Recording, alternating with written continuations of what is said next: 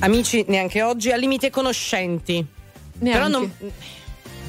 Sì, cioè. T'ho visto per strada una volta. questo Eh, una roba del genere. poi. Però capisci che quando tu entri e dici "Ah, amici, buongiorno ha un senso, no? Cioè ha proprio un suono particolare. Invece conoscenti Vabbè, non ma chi se ne rende, frega, eh. no. Allora, è domenica 4 di febbraio, anche di domenica, che soddisfazione avere qui con noi Barbara Sala, buongiorno! Abbiamo cambiato gli applausi oggi. Sono, sono meno entusiasti. Infatti, secondo me qui abbiamo risparmiato anche sul pubblico. Ah, ma perché abbiamo mandato quella, la clac vera già giù a Sanremo. Eh, Eh, già adesso ho pronta. capito. Buongiorno, cominciano Stop News. Luigi Santarelli, ben arrivato. Buongiorno, tutta l'emozione di Alessia Manzoni, buongiorno. Buongiorno, Buongiorno, buongiorno anche i Bella Brothers in regia e radiovisione. A Roma chi abbiamo? Andy Ceccarelli, buongiorno, e buona Andy. domenica. Allora, questa vita è una sofferenza, ma magari uno si Ma parla per te, ma scusa. Sì, sì, infatti lui sta parlando, cioè è ora autobiografico, questa vita è una sofferenza, avrebbe anche potuto dire di peggio, ma non Saluto sarebbe il mio stato medico radio. di base, buongiorno. E anche lo psichiatra, buongiorno. Ah, insomma, eh, ci siamo chiesti ieri, chiacchierando in linea diretta come sempre insieme a voi, girando l'Italia, se sia più comoda, più confortevole, più bella la vita tranquilla, tra virgolette, di campagna, lontano dal casino, oppure la vita di città, frenetica con tutto quanto intorno. Vi aspettiamo tra poco 0225 15 15, partiamo con Lil Butang.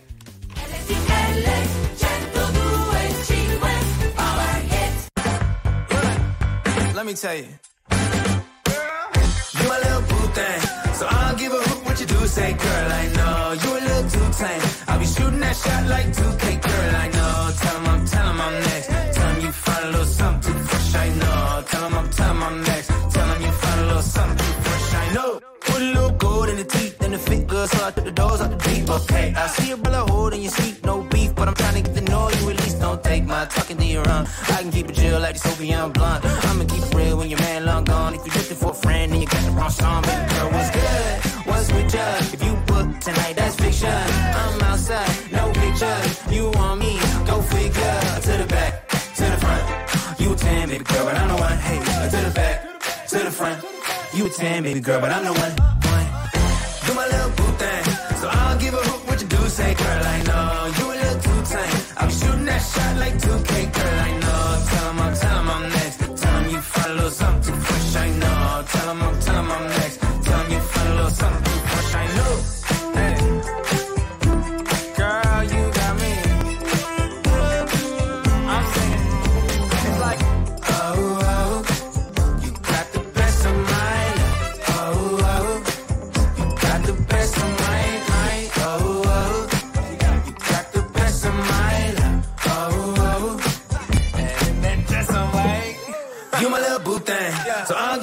what you do. Say, girl, I know you a little too tame. I'll be shooting that shot like 2K, girl, I know. Tell 'em I'm, tell 'em I'm next. Tell 'em you find a little something too fresh, I know. Tell 'em I'm, tell 'em I'm next. Tell 'em you find a little something too fresh, I know. Paul Russell con Lil Booteng su RTL 1025 sono le 6 e 8 minuti buona domenica 4 di febbraio il che vuol dire che manca pochissimo appena due giorni all'inizio del Festival di Sanremo e come sapete ve lo racconteremo 24 ore su 24 ma in particolare in Non Stop News la mattina racconteremo tutta quanta la serata per chi giustamente avendo la sveglia presto dovendo andare a lavorare la serata non è riuscito a vederlo a Sai vederla com'è? tutta. La gente normale lavora, Amadeus. Non è che possiamo stare qua fino alle 3 del mattino con le canzonette davanti alla televisione. Le canzonette, ma eh? Le canzonette. La gente lavora, cioè la fa, i trattori, la- le ma fabbriche. chiamo Fiorello e ti faccio denunciare Denunziare, mia Eh, se- eh.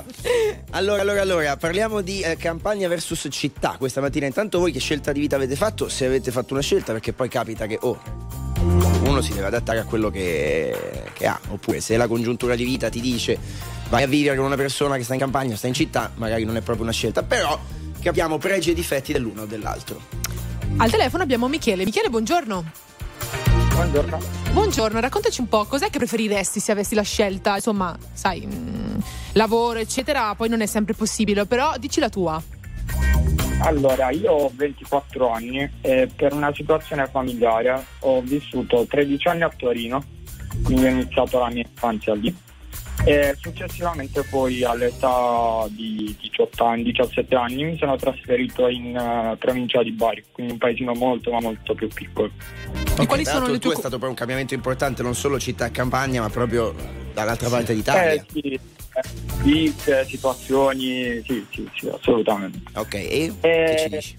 Ovviamente per quanto riguarda la situazione personalmente è migliorata. Cioè eh, la grande città, soprattutto, vabbè io ho, ripeto 24 anni, quindi essendo ancora tra virgolette piccolo, non ho vissuto interamente la situazione. Però per quanto mi riguarda mi sento che sono migliorato. Ok, quanti abitanti fa il centro in cui tu adesso vivi in provincia di Bari? Uh, 60 60.000. Ecco, 60.000 Vabbè, non è un paese. Non è campagna. Non eh. è campagna, perché poi No, attenzione, no, no, io vivo diciamo nella, nella zona più nella zona più campagna perché c'è Ok, il No, lontano no, dal ok, centro del sì, paese, ok, eh. puoi, lo- puoi abitare lontano, ma 60.000 abitanti non è un paese.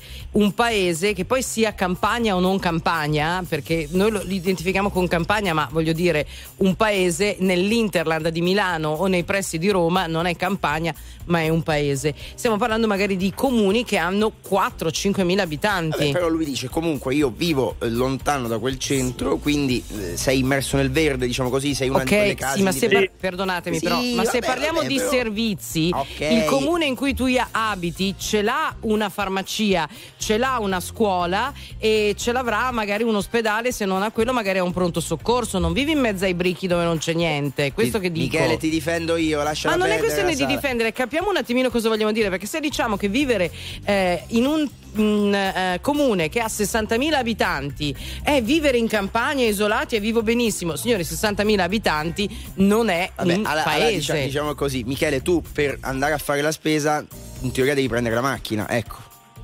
Sì, sì, no, assolutamente. Eh. Eh beh, se vivi fuori dal centro, sì, questo sì. Appunto, anche di questo stiamo parlando. Ma- Michele, in ogni caso, tu perché dici la mia vita è migliorata? Poi, vabbè, chiaramente sei cresciuto, quindi Eh, magari cambiano anche le priorità in questa fase della vita. Sì, per una situazione più di gestione della, diciamo, della, proprio della quotidianità, proprio delle persone. Cioè non è un discorso tra le persone eh, in base a dove vivono, è proprio del, del comune più piccolo. Quello volevo evidenziare. Ma tu credi, poi ti salutiamo, rispetto a quando vivevi a Torino città o comunque proprio in città, pensi di fare meno cose adesso che non vivi più nel centro, in un centro abitato? Eh, no, penso che siano più gestibili. Quindi se uno ha la volontà e la capacità, eh, sono, perché comunque sono vicino a Bari, quindi ovviamente magari la distanza è maggiore, però eh, non più di tanto. Ok, vedi, Michele ha 24 anni, alla mia età è giovanissimo e quindi ci ha raccontato la, la sua esperienza, che comunque è diversa da quella di, cui, di chi vive, non lo so, a 50-60 anni un cambiamento così importante. Michele, ho detto una cosa intelligente, Barbara? Moltissimo, grazie Michele. 0225 15 15, vi aspettiamo tra poco, subito le notizie. È stato un plebiscito per Joe Biden nello stato del South Carolina dove ha conquistato le primarie democratiche con oltre il 96% delle preferenze. Questa vittoria ci ha messo sulla strada per vincere di nuovo la presidenza americana e sconfiggere ancora una volta Donald Trump, ha dichiarato Biden. La cronaca, sette minorenni, tutti di nazionalità egiziana, risultano indagati per la presunta violenza sessuale di gruppo a una tredicenne nei bagni pubblici di Villa Bellini a Catania. Lo Stato c'è e garantisce che sarà fatta giustizia, ha dichiarato proprio da Catania dove si trovava per la festa di Sant'Agata la Presidente del Consiglio, Giorgia Meloni. In Medio Oriente, Stati Uniti e Gran Bretagna hanno colpito decine di obiettivi UTI. Lo riferisce un comunicato congiunto nel quale si sottolinea che l'obiettivo degli attacchi è ristabilire la pace e la stabilità. In chiusura per il rugby l'Italia è stata sconfitta 27 a 24 dall'Inghilterra allo Stadio Olimpico di Roma nella partita d'esordio del torneo 6 Nazioni 2024. È tutto ora, viabilità. Benvenuto. Antonio, Buongiorno. eccoti, come stai? Tant- benissimo, tanto per cominciare non è una giornata se non ascolto voi, non mica è tolta la giornata. quindi.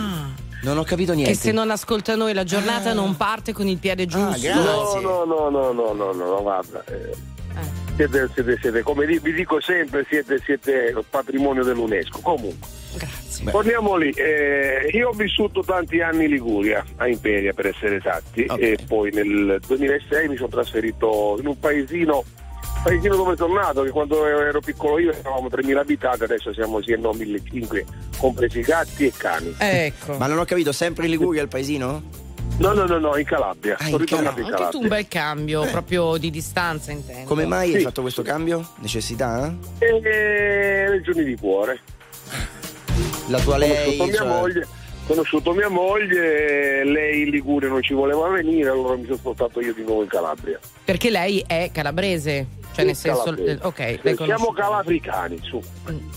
Non ho capito. Ni- Cala- Niente, va Eh, bene. vabbè. Ok, com'è stato il passare da una città, comunque non una metropoli, però una città come Imperia, ad un paese di 1500 abitanti, cani e gatti compresi?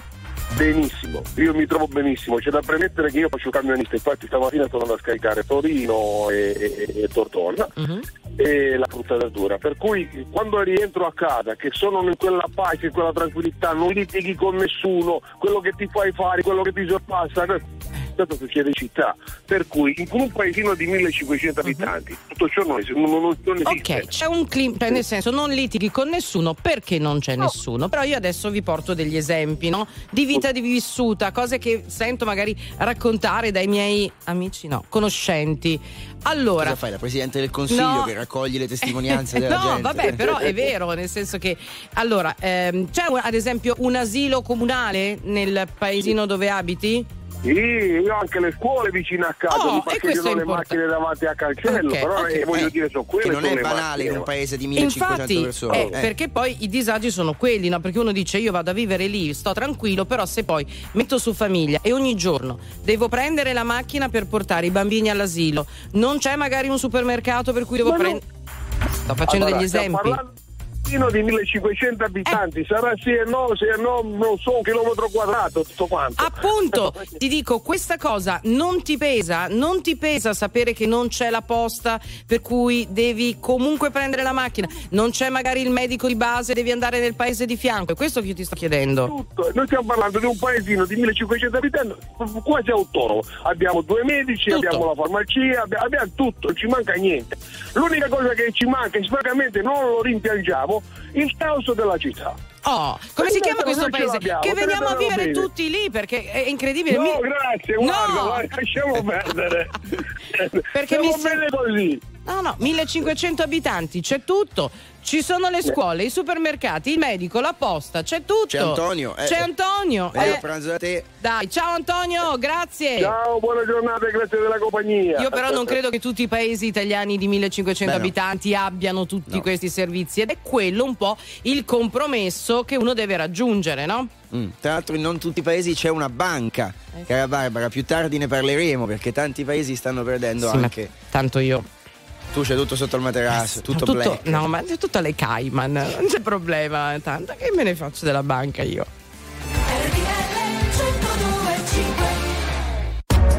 RTL 1025, la più ascoltata in radio. La vedi in televisione, canale 36 e ti segue ovunque, in streaming con RTL 1025 Play.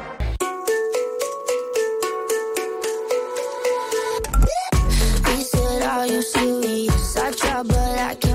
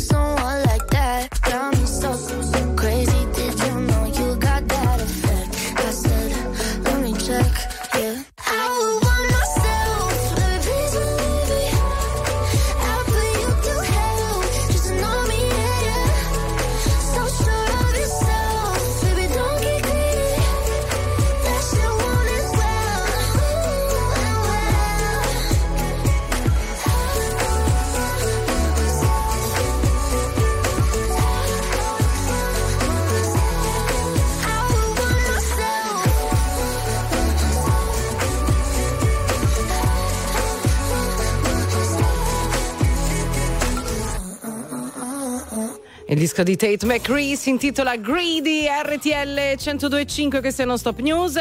Alle 6 e 22 nella nostra linea diretta stiamo cercando di risolvere un po' l'annosa questione se sia meglio vivere in una grande metropoli, una grande città eh, oppure in un piccolo centro al netto delle grandi differenze che tutti possiamo conoscere, i prezzi delle case, Certo. dell'affitto. Per esempio, una casa a cenate sotto. eh, Alessia, quanto me la fai? Ma sai che i prezzi di Bergamo, sono, eh. sono, ele- sono Alzati. picca- sono- Da quando sono tu proprio- lavori qua sono schizzati Sì, per quello, perché ha Ah. preso un certo valore. Per... Sì, esattamente. Però devo dire che sono diventati abbastanza impro- introvabili trovare una, un- una bella casa Ah. a cenate sotto. Basta uscire dal confine di cenate sotto che già i prezzi sono già un po' più accettabili. Abitanti? Abitanti saremo un 5.000 più o meno, secondo me. Non si- siamo sì, pochi. eh, giusto. Eh, ma Ma che paese, siamo un senti come se la tirano, è un cioè, paese Bisogna- adesso esclusivo. bisogna aspettare che si abbassino i tassi di interesse, no? Eh, Parliamo un po' del, No, dei tassi, di interesse no, perché mi, mi smarono tanto. No, Parliamo no. un po' di politiche monetarie dell'Unione Europea. No, Mamma ce lo chiede l'Europa. No, la, la politica monetaria di Christine No. Lagarde alla guida della BCE, no. No. Andiamo da Cavolo, avevo Paolo. pronto un documento di 20 pagine da leggere. certo, scritto piccolo piccolo Paolo, peraltro. buona domenica. Sì, buongiorno. Buongiorno. Da dove? Da- so- io abito in un paesino di 1200 abitanti, Casaletto Ceredano, in provincia di Cremona. Mhm.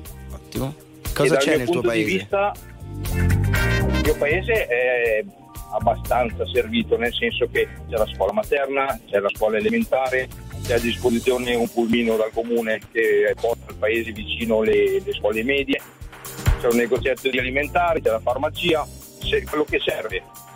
C'è Eh, un bar? Siamo in mezzo a... Ci sono due bar, tre, tre trattorie, tipiche trat- trattorie del paese e di conseguenza è, secondo me è tutta questione di abitudine perché se uno nasce lì Ah. eh, se ne fa una ragione e poi il discorso è lì si vive nella tranquillità perché in linea d'aria 400 metri abbiamo il fiume Adda possiamo andare a fare le nostre passeggiate Bello. nello stesso tempo a 10 km abbiamo Crema e Mm. lì a Crema si apre il mondo nel senso che c'è divertimento, ci sono discoteche, c'è, c'è Ah, Non la c'è la linea telefonica, vedo. Adesso E ristabiliamo sono il quei collegamento. 10 chilometri lì. Che sono, uno dice sono solo 10 chilometri, però intanto attenzione. prendi la macchina, Esatto, eh. cioè ho bisogno di acquistare una cosa. eh, devo andare. Io non penso che questo comune, che ne so, abbia una biblioteca per dire. Devo andare a studiare in biblioteca con i miei compagni di, di- di- di scuola superiore. Devo andare all'università. Beh, sai, il discorso università, Eh, però però attenzione, non guarda è che tutte le città ce l'hanno l'università. Allora, eh. Adesso ti chiamo superiori- Giancarlo. allora, Eh no, le superiori, superiori, sì, ecco. perché l'università, sai, le, città delle- che hanno l'università sono quelle, le sappiamo. È eh. chiaro, è chiaro. Le superiori sì, è chiaro, però è anche vero che le superiori inizia a essere grandicello, Sì, ti però, arrangi, ok. prendi un, un pullman Esatto, eh, o un però treno. Però ci deve essere, ci sono dei paesi in cui non esiste neanche la stazione ferroviaria, Certo. per cui ti devi far accompagnare al mattino alle sei e mezza da qualcuno Appunto. a prendere il treno per fare quel quarto d'ora, 20 minuti, per poi arrivare magari nel capoluogo di provincia e fare la scuola superiore. Abbiamo recuperato Paolo, eccolo. Ci raccontavi Eh, sì, Paolo? Paolo è qua. Sì, sì, pronto? Sì, Eccoti. dico, ci stavi raccontando, continua.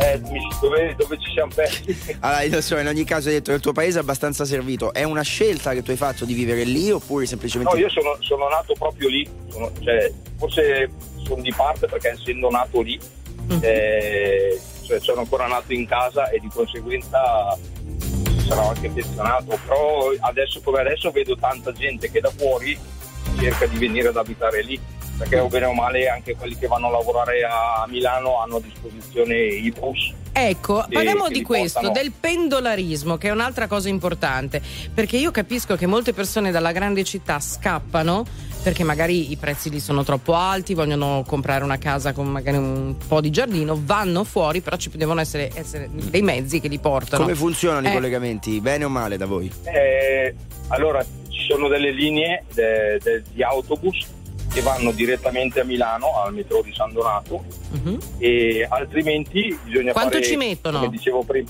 i pullman metteranno 45-50 minuti al mattino, E- l'orario di traffico è il 90. Sì, ok. E con che Però frequenza ci sono, lo 50 sai? minuti. Non ho capito, scusa. E con che frequenza ci sono? Uno ogni mezz'ora al mattino, uno Al, ogni ma- ora. al mattino, al mattino ci sono quattro linee. Iniziano dalle 4 alle 6 e, e l'ultimo mi sembra che finisce 8 e mezza 9. Ok, comunque Quindi- insomma il tema è se hai scelto di andare a vivere in campagna comunque devi prevedere un'ora di viaggio perché già solo quel pullman ci mette 50 minuti, magari per arrivare alla stazione ce ne metti altri 10, poi ti lascia a San Donato, da San Donato devi arrivare in Eh. centro città, insomma eh, uno Un'ora e fa- mezza di viaggio tutto, eh. eh, uno che fa un questo tipo di scelta di vita poi deve mettere in conto questa cosa. Solo una domanda, poi ti salutiamo Paolo. Tu faresti la scelta inversa, cioè passare diciamo una vita nel tuo paese dove sei nato, andresti a vivere in Io- città?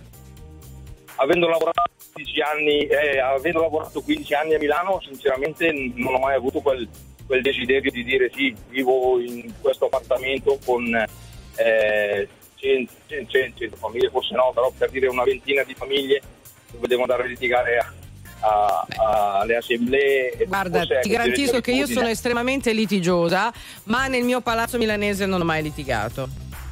Ah, Cioè, nel eh, sen- vabbè, no, no, nel senso- no, nel senso che cioè, non è che la valutazione, perdonami, la valutazione di, di- di scegliere se andare a vivere a Milano o nel piccolo paese di 1200 abitanti è non voglio litigare nel condominio, perché il condominio di Pirla lo trovi anche nel paese di 1200 abitanti, capito? Sì, no, Eh, eh, condomini e allora? noi ne abbiamo. Comunque, vabbè, ci sta, ci sta. La, No, no, no, è. C'è- c'è anche Se questo. uno va a Sì, allora è- quindi- cioè, quello che dicete voi, eh, quello che dite voi è il fatto che eh, si va a vivere lì per la comodità, Ci sta, per ci il sta. lavoro, per Paolo, un abbraccio Sì. e grazie per averci chiamato. Buona domenica. buon lavoro, saluto, buona Ciao. giornata.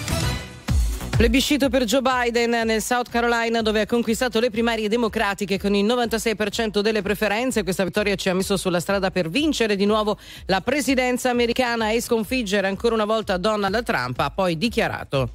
I funerali di Vittorio Emanuele di Savoia si svolgeranno il 10 febbraio, sabato prossimo, sulla collina di Superga a Torino, dove sarà anche sepolto il figlio dell'ultimo re d'Italia, Umberto II, è morto ieri a Ginevra in Svizzera. Il 12 di questo mese avrebbe compiuto 87 anni. Le risorse del PNRR dedicate al mondo dell'agricoltura passano ad 8 miliardi di euro, lo afferma la Premier Giorgia Meloni. La protesta dei trattori prosegue in diverse località italiane e minaccia di arrivare a Roma. In un lungo messaggio Lewis Hamilton ha detto di realizzare un sogno che aveva fin dall'infanzia con il suo arrivo in Ferrari. Il sette volte ridato in Formula 1 lascerà la Mercedes al termine di questa stagione per approdare a Maranello. E per questa edizione Flash non c'è altro. Attuale, pop, virale, alternativa, streamata, condivisa. È la musica di RTL 1025.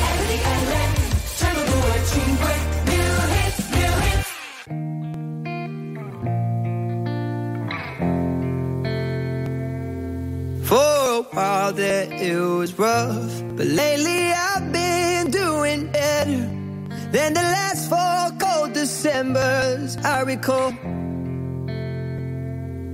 And I see my family every month. I found a girl my parents love. She'll come and stay the night, and I think I might have it all.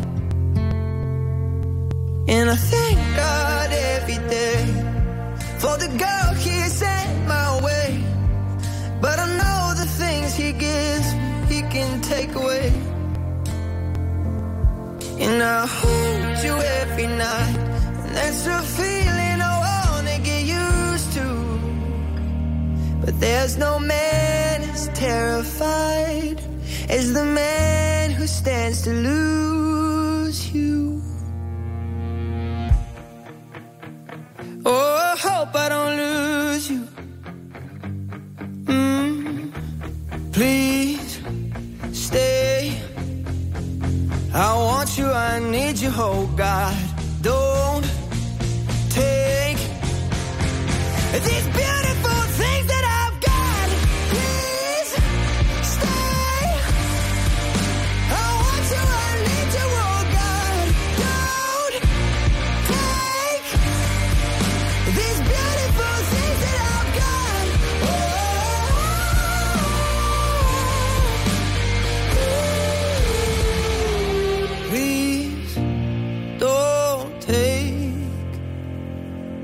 I found my mind, I'm feeling sane.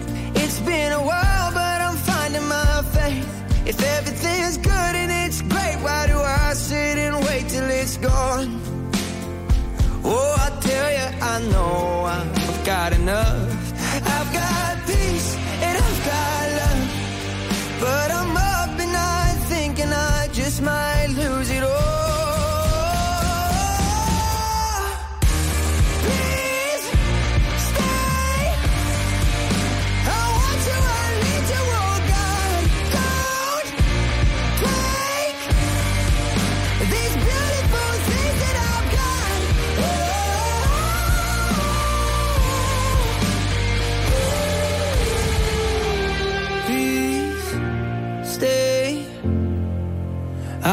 Need you, oh God. I need these beautiful things that I've got. Beautiful Things. Benson Bone qui su RTL 1025 è il nostro nuovo bellissimo New Hit 6 e 33, la nostra linea diretta dedicata ai piccoli centri, non necessariamente di, urb- mh, di campagna, voglio dire, stiamo parlando di piccoli comuni contro le grandi, grandi città che offrono tante cose ma tolgono anche tante cose. L'inquinamento acustico, per esempio adesso, no? A, a Bologna che si va a 30 all'ora si sentono gli uccellini, no? Ti ricordi che il sindaco l'ha della detto? facile ironia che Quindi- ti faccio denunziare dal sindaco di Bologna. Tra l'altro noi ne- nel contato abbiamo anche i gabbiani. Non chiedermi come senso? È da qualche anno e che in- no, esattamente non so da quanto. Io sono tornata a vivere lì tre anni fa e ho iniziato a sentire i gabbiani. E ho detto: sono un po' rintronata, la vita milanese mi ha rovinato. Ci sono davvero dei gabbiani e, e non chiedetemi come sono arrivati a vivere in Lomellina. Probabilmente sono stati attirati da inceneritori, discariche, qualche cosa, per cui tu vai in piazza e vedi questi gabbiani che sorvolano. Mi piace sentirli perché mi dà l'illusione di essere in vacanza, di essere al mare. Quindi, quindi sì, se l'inquinamento acustico, volevo arrivare qui, no, nelle grandi città, io non potevo dormire con la finestra aperta perché c'era troppo casino di macchine, di rumore, di tutto. E lì ho i gabbiani. Bello, bello, bello, soddisfazione. Frega dei gabbiani, ridatemi tutti gli autobus sotto casa mia, quel bello odore di PM10 che viene su dall'asfalto. Mm, ah. Marco, buona domenica. Buona domenica, ciao Luigi, ciao Buongiorno, dove sei? ciao Barbara. Fa niente. Dove devo essere? Sei a casa, Sì, sei a casa. ottima amore. risposta. E Sempre dove si un trova la piacere tua casa sentirvi. nel mondo? A Milano. Perfetto. Allora, raccontaci la tua insomma, cosa preferisci, campagna, città, cosa hai Io scelto? perché preferisco decisamente la città, eh, sono- io sono un vero milanese da generazioni, Ah. eh, però in eh, età scolare, quindi media e liceo, per lavoro ovviamente di mio padre ingegnere, sono stato uno dei pochi a trasferirmi dal nord al sud e sono- mi sono trasferito in un paesino che si chiama Casagiove, in provincia di Caserta, di pochissime migliaia di abitanti, l'unica cosa che c'era era l'ospedale militare, un panificio e un negozio, nient'altro. Quanti appena anni hai potuto vissuto sono- in paese? Ho vissuto dai dieci anni fino al secondo anno all'università fatta a Napoli ovviamente e poi appena ho potuto sono tornato a Milano perché non ce la facevo più. Diciamo che per un ecco, magari la differenza la senti di più se hai vent'anni tra città e paese, qualsiasi sia la città, qualsiasi sia il paese. Poi per Sì, carità, certo. uno può essere anche uno che non esce tutte le sere con gli amici, però diciamo che a quell'età magari la differenza la senti Ma di più. in cosa ti sentivi particolarmente limitato? Che comunque sia per poter fare qualcosa non dovevo neanche andare a Caserta, ma dovevo andare a Napoli, a, passati 15-16 anni appena potevo uscire di casa fino a una certa ora. No, scusami, nel tuo paese c'era la scuola superiore? Immagino di no. No, nemmeno la scuola superiore, Ok. andavo a Caserta a E piedi, facevo 5 km a piedi A per andare piedi? al liceo. Sì. Guarda, ma- E gli altri ragazzi che erano lì, immagino che nella tua classe però ci fossero, o comunque nella tua scuola ci fossero altri ragazzi con la tua stessa situazione.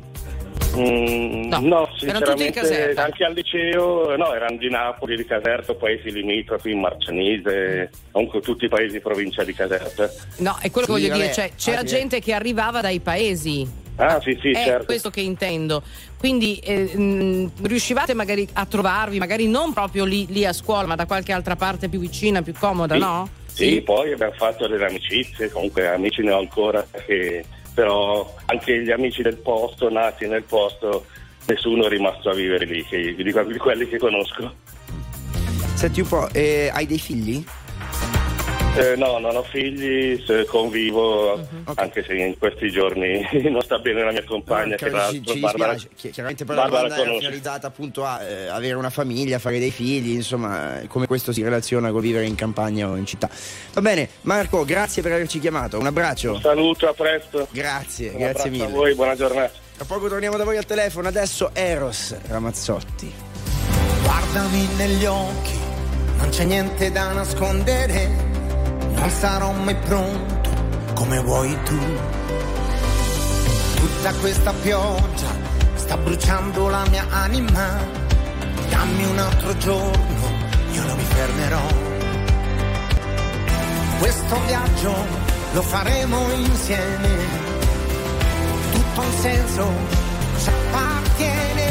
Vita ce n'è, sai ancora. L'amore che si rinnova. Ripartiremo insieme. Non c'è una direzione sola per noi, per noi. Sento un sole tiepido e se tu sarai la mia energia, io non mi fermerò. Questo viaggio lo faremo insieme, tutto un senso e ci appartiene. Ci appartiene. Vita ce n'è, sai ancora, l'amore che si rinnova, lo costruiremo insieme. Non c'è una direzione sola, yeah. se un sogno non finisce, o è tutta verità, la nostra è una scommessa tra due fuochi che si uniscono. Io ci giurerei che un'altra vita in due è possibile. Vita ce n'è, sai ancora, l'amore che si rinnova.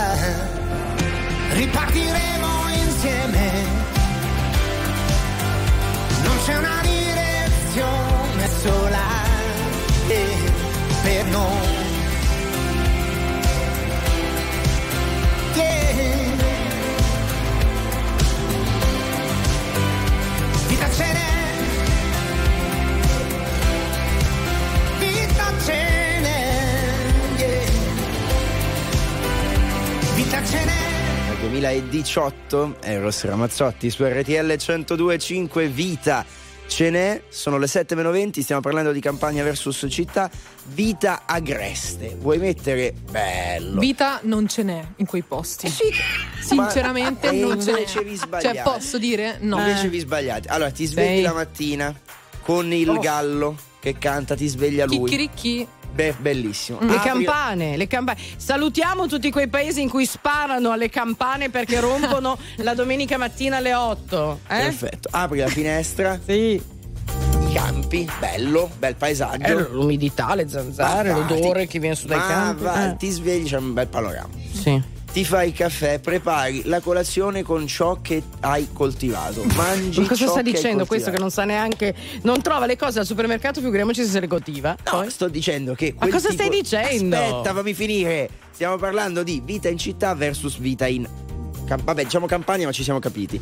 Sai che bello mangiare i pomodori che hai coltivato tu. Ma se tu sei, hai vissuto a Roma, ma tu che ne sai? No, sto dicendo che vorrei che chiamasse qualcuno e mi dicesse: Oh, sai che c'è? Io mangio quello che coltivo, allevo qualche animale, ho qualche pianta, vivo così. Sto Quando ho fame me lo uccido, me lo- ma no, ma dai. Ma ti prego, ma queste sono veramente le, le cose estreme che sono no, quelle vabbè, scelte. estreme, poi- Sì, sono le scelte estreme, ma ti pare che uno può vivere di quello che coltiva Vabbè, poi nel ma- 2024? vabbè, poi Quanti- quante persone in Italia in questo momento vivono così? Appunto, questo chiedo. Ci sarà ancora qualcuno che lo fa? Probabilmente non hanno la radio. Probabilmente non hanno la È radio. vero, è vero. No, è più probabile che magari uno per una serie di motivi o perché ci nasce, in Italia ce ne sono tante, voglio dire, noi parliamo delle grandi città, ma l'Italia è fatta di piccoli paesi, tanti piccoli paesi che gravitano intorno alle grandi città, ma sono quei paesi che pian piano stanno perdendo i medici di base, questo è un altro problema. Eh, facciamoci un'intervista sullo spopolamento dei medici di base. Stanno perdendo ad esempio le poste, le scuole, ad esempio un po' di tempo fa ci fu il problema degli ospedali e anche dei tribunali. Ad esempio il contado che fino a una decina d'anni fa aveva il suo tribunale è stato assorbito dal tribunale di Pavia. Altri posti eh, che avevano un piccolo presidio ospedaliero è stato chiuso e assorbito da ospedali più grandi perché costava troppo tenerli aperti rispetto poi all'utenza. Eh, ragazzi, voi vi ammalate, eh, fatti i vostri. E prendete la cercate. macchina e andate da un'altra tu parte. ti ammali, te la cerchi. eh. Vito, buona Vito. domenica. Pronto? Ciao Vito, come stai? Bene, bene, ciao. Allora, io ti chiamo da Vita in provincia di Trapani. L'altra volta ce l'avevamo pure sentiti, sono stato di nuovo Quindi tu sei. Vito da vita. Vito Da da vita, vita. sì. Ok. Bellissimo. Quanti abitanti fa Vita? Allora, eh, sulla carta siamo 2000, Eh. ma adesso non ci siamo più perché i ragazzi sono andati quasi tutti via. Io sono in macchina, sto andando in aeroporto per venire a Milano a vedere il derby Inter-Juve. E vi volevo far notare che Tu sei noi, interista, eh? ovviamente, Tu sei interista. Certo sono. Eh, si e sente. sono con Giovanni, con mio figlio che ha 11 anni. Ciao, ciao, Giovanni, Giovanni. forza Juve! Ah no! Comunque, per- ti volevo fare notare che noi qualche anno fa abbiamo perso le due uniche banche che avevamo. Io ho un'attività commerciale, vendo prodotti per l'edilizia e, e purtroppo per noi è un disagio, ci dobbiamo spostare Immagino. Salemi. Salemi che è la città dove è stato sindaco Vittorio Scarpis eh, all'epoca. Ma tu sei proprio sul pezzo oggi, eh? Sei sul pezzissimo, Eh, Vito. certo, certo, Eh, grazie, certo. grazie. E sono uno che segue. Vittorio è stato da noi un sindaco molto conosciuto, ha fatto conoscere Salemi, tra l'altro. Certo. E Ah, quindi di come, come la risolvi? Come la risolvi? Allora, la risolvo che cerco di, di non fare mancare niente ai miei figli, di portarli anche in città qualche volta, però purtroppo noi viviamo qua e siamo felici, si sta bene, c'è anche eh, diciamo una bella aria, siamo a 20 km dal mare, abbiamo Castellammare, Scopello, Guidaloca, San Vito Lo Capo 50 minuti. Ok, è Siamo tutto molto bello, ma la, la vita di Giovanni, che ha 11 anni, com'è? Eh, Gio- Giovanni è molto impegnato, eh, ovviamente scuola media, prima media, Sì. poi pratica uno sport che vuole fare lui che è il calcetto Mm. eh, e diciamo sta impegnato. Poi d'estate eh, ci andiamo, abbiamo una, una villetta in campagna con piscina. Vabbè, queste sono, sì, però queste là. sono cose tue. Cioè, se ci immaginiamo nella rete del paese, no? Tu il medico di base ce l'hai lì?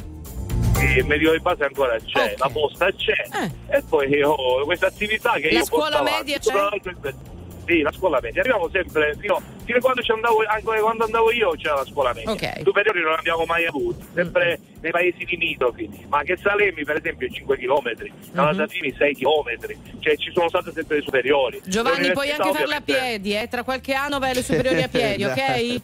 Preparati, allenati. No, anche, anche col cavallo, abbiamo la cavalla, quindi può andare anche Bellissimo, spettacolare, veramente. Vabbè. Ragazzi, Eh, grazie per averci ok. chiamato, bella storia la vostra, buon viaggio, in bocca al lupo per stasera.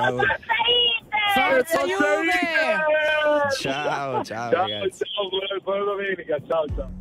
Something's got a hold on me lately. No, I don't know myself anymore. Feels like the walls are all closing in, and the devil's knocking at my door.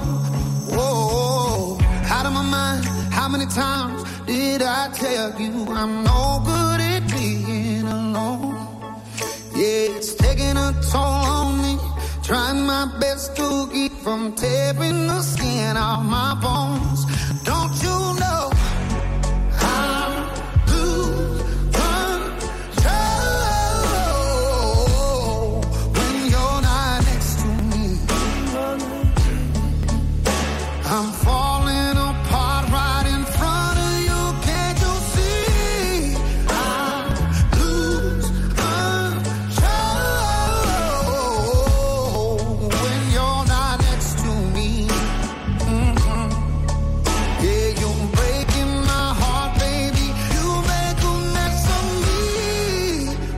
Problematic. Problem is, I want your body like a fiend, like a bad habit. Bad habits hard to break when I'm with you.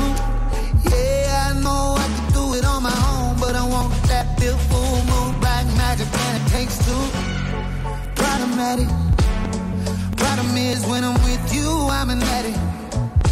And I need some relief. My skin in your teeth, can't see the forest through the trees. Got me down on my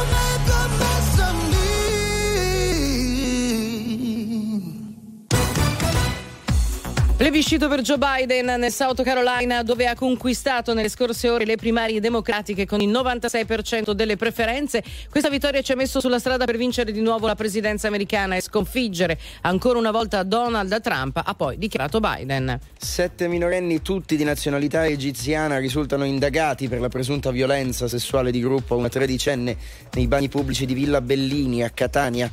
Lo Stato c'è e garantisce che sarà fatta giustizia, ha dichiarato la Presidente del Consiglio Meloni. Gli avvocati di Ilaria Salis devono chiedere i domiciliari in Ungheria, richiesta che finora non hanno fatto, lo ha dichiarato il ministro degli esteri italiani. Noi siamo pronti a fare tutto ciò che serve, ha aggiunto la 39enne è accusata di aver partecipato agli scontri durante un corteo e di aver aggredito due manifestanti. Per il calcio le partite di oggi alle 12.30 Torino Salernitana, alle 15 Napoli Verona, alle 18 Atalanta Lazio, alle 20.45 a San Siro Inter Juventus. Vi leggo un messaggio a proposito di questa immagine bucolica che avevi Bella. in qualche modo visualizzato, che tu visualizzi le robe sbagliate. In ogni caso, tu hai visualizzato questo ehm, panorama agreste, ehm, i campi, Vivere in campagna. il gallo che canta e qualcuno scrive Eh. pensando di sfottere Luigi il gallo ti sveglia alle 4 di mattina perdona ma non stop news a che ora credi che ci svegli? Io comunque mi sono alle svegliato a 4 quello- ecco la, la differenza è tra il gallo e la sveglia dell'iPhone probabilmente solo quella Sì, eh. sì, sì, più o meno siamo lì. Ma Allora. abbiamo trovato Sì. ciò che Luigi cercava. Nunzio, signor. vienici in aiuto. Nunzio, racconta Nunzio che esiste Boris, qualcuno eh. che ha vissuto auto. Ehm, sostenendosi anche a livello agricolo, raccontaci senza energia, senza elettricità. Vai, Sì, tocca a te. eremita No, buongiorno. Buongiorno. No, io parlo. Quando ero bambino abitavamo in montagna e non c'era neanche la luce, per dire. E, e si viveva di quello che si produceva in campagna. Eh, si, dove, dove, dove era questo posto dove sei cresciuto? si chiama Lutirano in provincia di Firenze. È un paesino vicino a Marradi. ed eri proprio su in montagna quanti metri? No, è montagna, era collina, però eh, praticamente in quei paesi lì la luce a quei tempi, parlo di 60 anni fa, Ok, non, e non praticamente si, si produceva e si mangiava quello che si produceva in campagna. Ok, va bene, diciamo che erano altri tempi Dai, e da quel che ho eh, capito non vabbè, è stata però- una scelta di vita. Però anzi, sì. dopo, quando siamo venuti per dire in pianura, a Forlì, siamo sempre abitati in campagna e sempre- abbiamo sempre vissuto con i prodotti agricoli, che mio babbo faceva il contadino, così si vive. Ma io lo racconto ai miei nipoti che quando abitavo in montagna eh, non avevamo la luce, il riscaldamento, eh, e così eh, dicono ma fantasia. Eppure la vita era così una volta, Sì, sì. nonostante che abitiamo ancora in campagna. Ecco, tu dici, sono passati 60 anni, secondo te per come è cambiato il nostro modo di vivere, una cosa del genere oggi, oggi sarebbe ancora possibile? Ma penso di no, perché con Perché le do- tecno- scusa, ma, no, che ma- domanda ma è? sto Ma dice- perché? Ma no, ragazzi, eh dai, però adesso, adesso non ci prendiamo in giro. Non sto dicendo che uno deve andare in una montagna e non avere neanche la corrente elettrica. Sto dicendo solo, ho chiesto al nostro amico se secondo lui è possibile fare una vita del tipo ovvio che vado al supermercato a fare la spesa. Certo che puoi farla, se sei alla ricerca di te stesso, se sei in crisi mistica, anziché chiuderti in un monastero, vai a fare l'eremita, cerchi te stesso. Il film il romanzo di Cognetti Otto Montagne. non ti sto dicendo di andare sul monte, Ma sto dicendo stesso, che ci ma- sarà ancora qualcuno che sceglie di avere una vita tranquilla, lenta. Ma devo coltiva- rinunciare allo sciacquone, ma Eh, non ho ma- capito. Di fare la buca. Eh, Come gli scout. Cosa Eh, ridi anche tu? Non le dai corda che poi non la smette. Ah. Comunque, insomma, Eh. ehm, fino a quanti anni, poi ti salutiamo, fino a quanti anni hai vissuto, diciamo così? No, fino a sette anni e poi dopo comunque anche dove come siamo venuti giù, giù si dice così, no?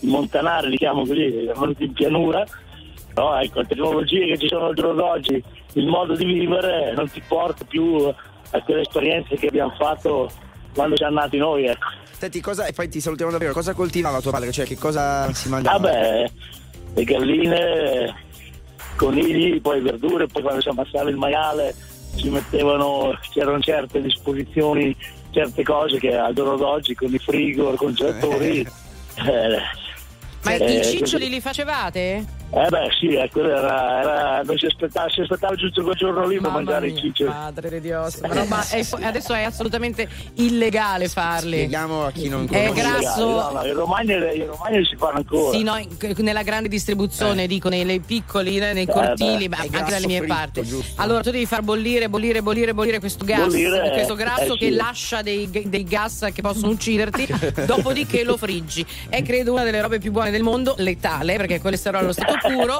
ma appunto so che lo puoi fare a livello industriale, non puoi Eh. più fare, cioè tu sei che hai la piccola cascina. No, adesso, farlo. adesso eh, anche mio suocero a metà di maiali così, abitando in campagna, ma ultimamente dopo era diventato una cosa permessi di qua, Esatto. analisi di là. No, no, no, e e ci mancherebbe, eh, attenzione, fino Vabbè, appunto giusto, a sì, un sì. po' di decenni fa tu avevi appunto il tuo sogno Luigi, la tua piccola cascina, il tuo maialino che razzola lì Eh, nell'aia e, la, e la gallina che gli devi correre dietro per cena. Nunzia, Nunzio, ti salutiamo. A che ora canta il Ciao, gallo? buona giornata a tutti, No, aspetta, aspetta, l'ultima domanda fondamentale. A che ora canta il gallo, tu che lo sai? Eh, dipende quando si alza il sole. Eh, ok, quindi non è che canta sempre, eh, canta, canta sempre all'alba, no? Quando si alza il sole alle 5, alle 4 e mezza, alle 5, d'inverno alle 7, è così. Eh beh, le 7 è già buona per noi, scusami, è quando arriva Giacalone, eh? Va bene, grazie Nunzio. Buona domenica. Voglio andare a vivere in campagna. La musica di RTL 1025 cavalca nel tempo. La più bella musica di sempre. Interagisce con te. La più bella di sempre. E adesso ti sblocca un ricordo. Have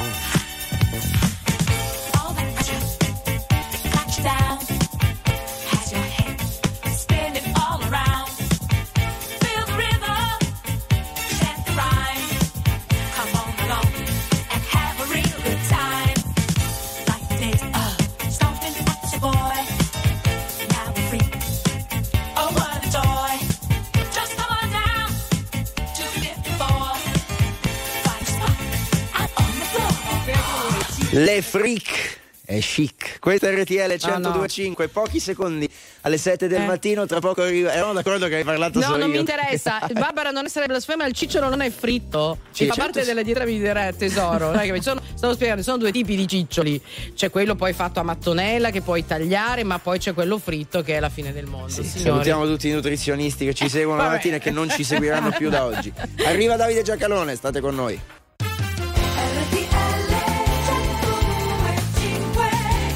E allora buona domenica a tutti voi, 4 di febbraio, questa è RTL 1025, il nostro news prosegue fino alle 9 del mattino, Barbara Sala, Alessia Manzoni, Luigi Santarelli, tra pochissimo parte la rassegna stampa di eh, Davide Giacalone alle 9, poi lo ritroveremo anche per l'appuntamento con l'indignato speciale. Intanto state con noi in radio, in radiovisione, canale 36 della vostra TV e poi siamo sempre in streaming sulla nostra app, quella di RTL 1025 Play. Il nostro power hit di Jack Harlow si intitola Loving on Me.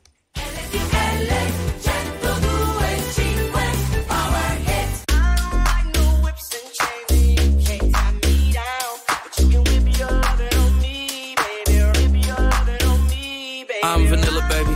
I'll choke you, but I ain't no killer, baby. She 28, telling me I'm still a baby. I get love in Detroit like Skillet, baby. And the thing about your boy is I don't whips and chains, and you can't tie me down. But you can whip your lovin' on me. That's right, that's right. Whip your lovin' on me. Young J A C K A K A Rico like Suave, Young Enrique speaking at AKA. She's an alpha, but not around your boy. She get quiet around your boy. Hold on, don't know what you heard or what you thought about your boy, but they lied about your boy. Going dumb and it's something idiotic about your boy. She wearing cheetah print. That's how bad she won't be spotted around your boy. I don't like no whips and chains, and you But you can whip your lovin' on me, baby. Whip your lovin' on me. I'm vanilla, baby. I'll choke you, but I ain't no killer, baby.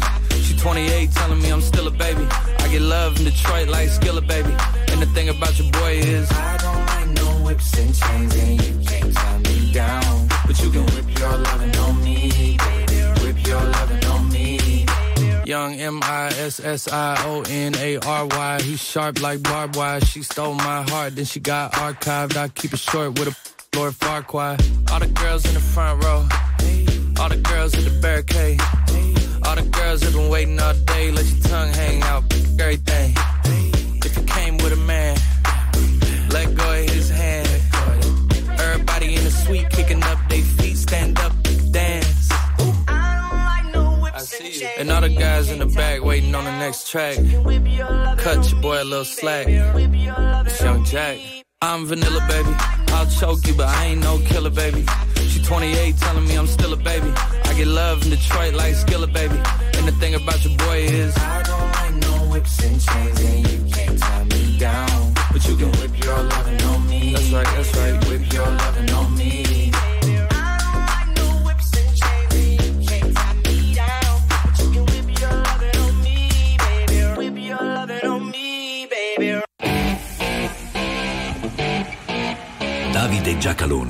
Ogni mattina analizza e commenta. Non per compiacere, ma per capire. Non per stare da una parte o dall'altra, ma per saper stare al mondo. 7.08 di questa domenica 4 febbraio RTL 1025 con eh, Luigi Santarelli, Alessia Manzoni e Barbara Sala. Grazie anche ai Bella Brothers in regia e radiovisione fino a poco fa. Buongiorno e benvenuti anche a eh, Pio Ingegno e Roberto Bazzani. Entriamo in edicola, ci accompagna come sempre Davide Giacalone. Buongiorno. Buongiorno, buon trovati, buona domenica. Che per chi ci seguisse in radiovisione l'avrà notato. E anche Giacalone già in mood Sanremo oggi dotato di papillon, a differenza della cravatta. No, adesso Sì. siamo ragazzo, Sì. ci facci, facci piano, cioè, che c'entra Sanremo. Una serata No, almeno la seguirai sei proprio. È, è il look da Sanremo, Papillon. Ma neanche per idea. In ogni Ma caso- neanche da, ma neanche da lontano. In ogni caso, Davide Giacalone, aspetta, è partito il conto alla rovescia perché tra una settimana esatta ci sarà, come da tradizione ormai da anni e anni, la puntata dell'indignato speciale dedicata al Questo è Festival di vero, questo è vero, ma quel giorno metterò il cilicio. E vabbè, esagerato. Ogni anno è così, è questa meravigliosa battaglia tra Davide Giacalone e il resto del mondo che guarda Sanremo ed è la puntata dell'indignato in assoluto più bella di tutto Comunque, l'anno. poi, poi, poi partiamo con la rassegna stampa. Io però vi consiglio, Eh. ragazzi, perché è una perla. Sulla nostra app, su Mhm. RTL 105 Play, se andate a ritrovare le puntate vecchie, Sì. troverete un- uno scambio meraviglioso tra Davide Giacalone e Damiano dei Maneskin. Ragazzi, quella è una perla della radiofonia, recuperatela perché Quindi vale pena. che dà del lei, ma lei? Assolutamente. Allora, allora, andiamo in edicola insieme a te, Davide, come sempre, come ogni mattina. Eh, parliamo di trattori. Lo facciamo ancora perché dalla prima pagina del Corriere della Sera, questo è il titolo: Trattori, blocchi e nuove proteste. Il governo apre sulle risorse, stessa apertura sul messaggero, i trattori blocca Norte, sabato prossimo saremo a Roma, il governo due punti nel PNRR, fondi per l'agricoltura da 5 a 8 miliardi. Davide, anche per la radio io vorrei dei soldi, che facciamo? Prendiamo il nostro track, lo mettiamo sul raccordo a Roma, davanti a Palazzo Chigi daranno qualche miliardo anche a noi, o no? È esattamente così. Se chiunque voglia dei soldi deve bloccare il traffico, diciamo così, quello che la centrodestra o destra al governo ottiene, anziché legge e ordine, sarà un leggero disordine, nel senso che tutti quanti diciamo, avendo delle cose da chiedere. Ma poi mi domando se, se bisogna correre incontro a chi blocca il traffico e, e- e- e allora poi dopo come glielo dici ai ragazzi che dicono di essere ecologisti e bloccano il raccordo anulare? C'erano ragione allora, cioè, cioè, dopodiché cioè, questa roba non sta, non sta in piedi, non è presentabile. Anche il giornale oggi fa un grosso titolo: Meloni spegne i trattori con 8 miliardi. A parte il fatto che sarebbero 3 in più rispetto ai 5 che ci sono già, ma spegne cosa? Scusate, Eh, eh, qui nell'immaginario de- del, del casotto che si è creato, perché ognuno ha il suo agricoltore preferito per la testa, senza neanche ascoltare, sapere di che stiamo parlando, eccetera.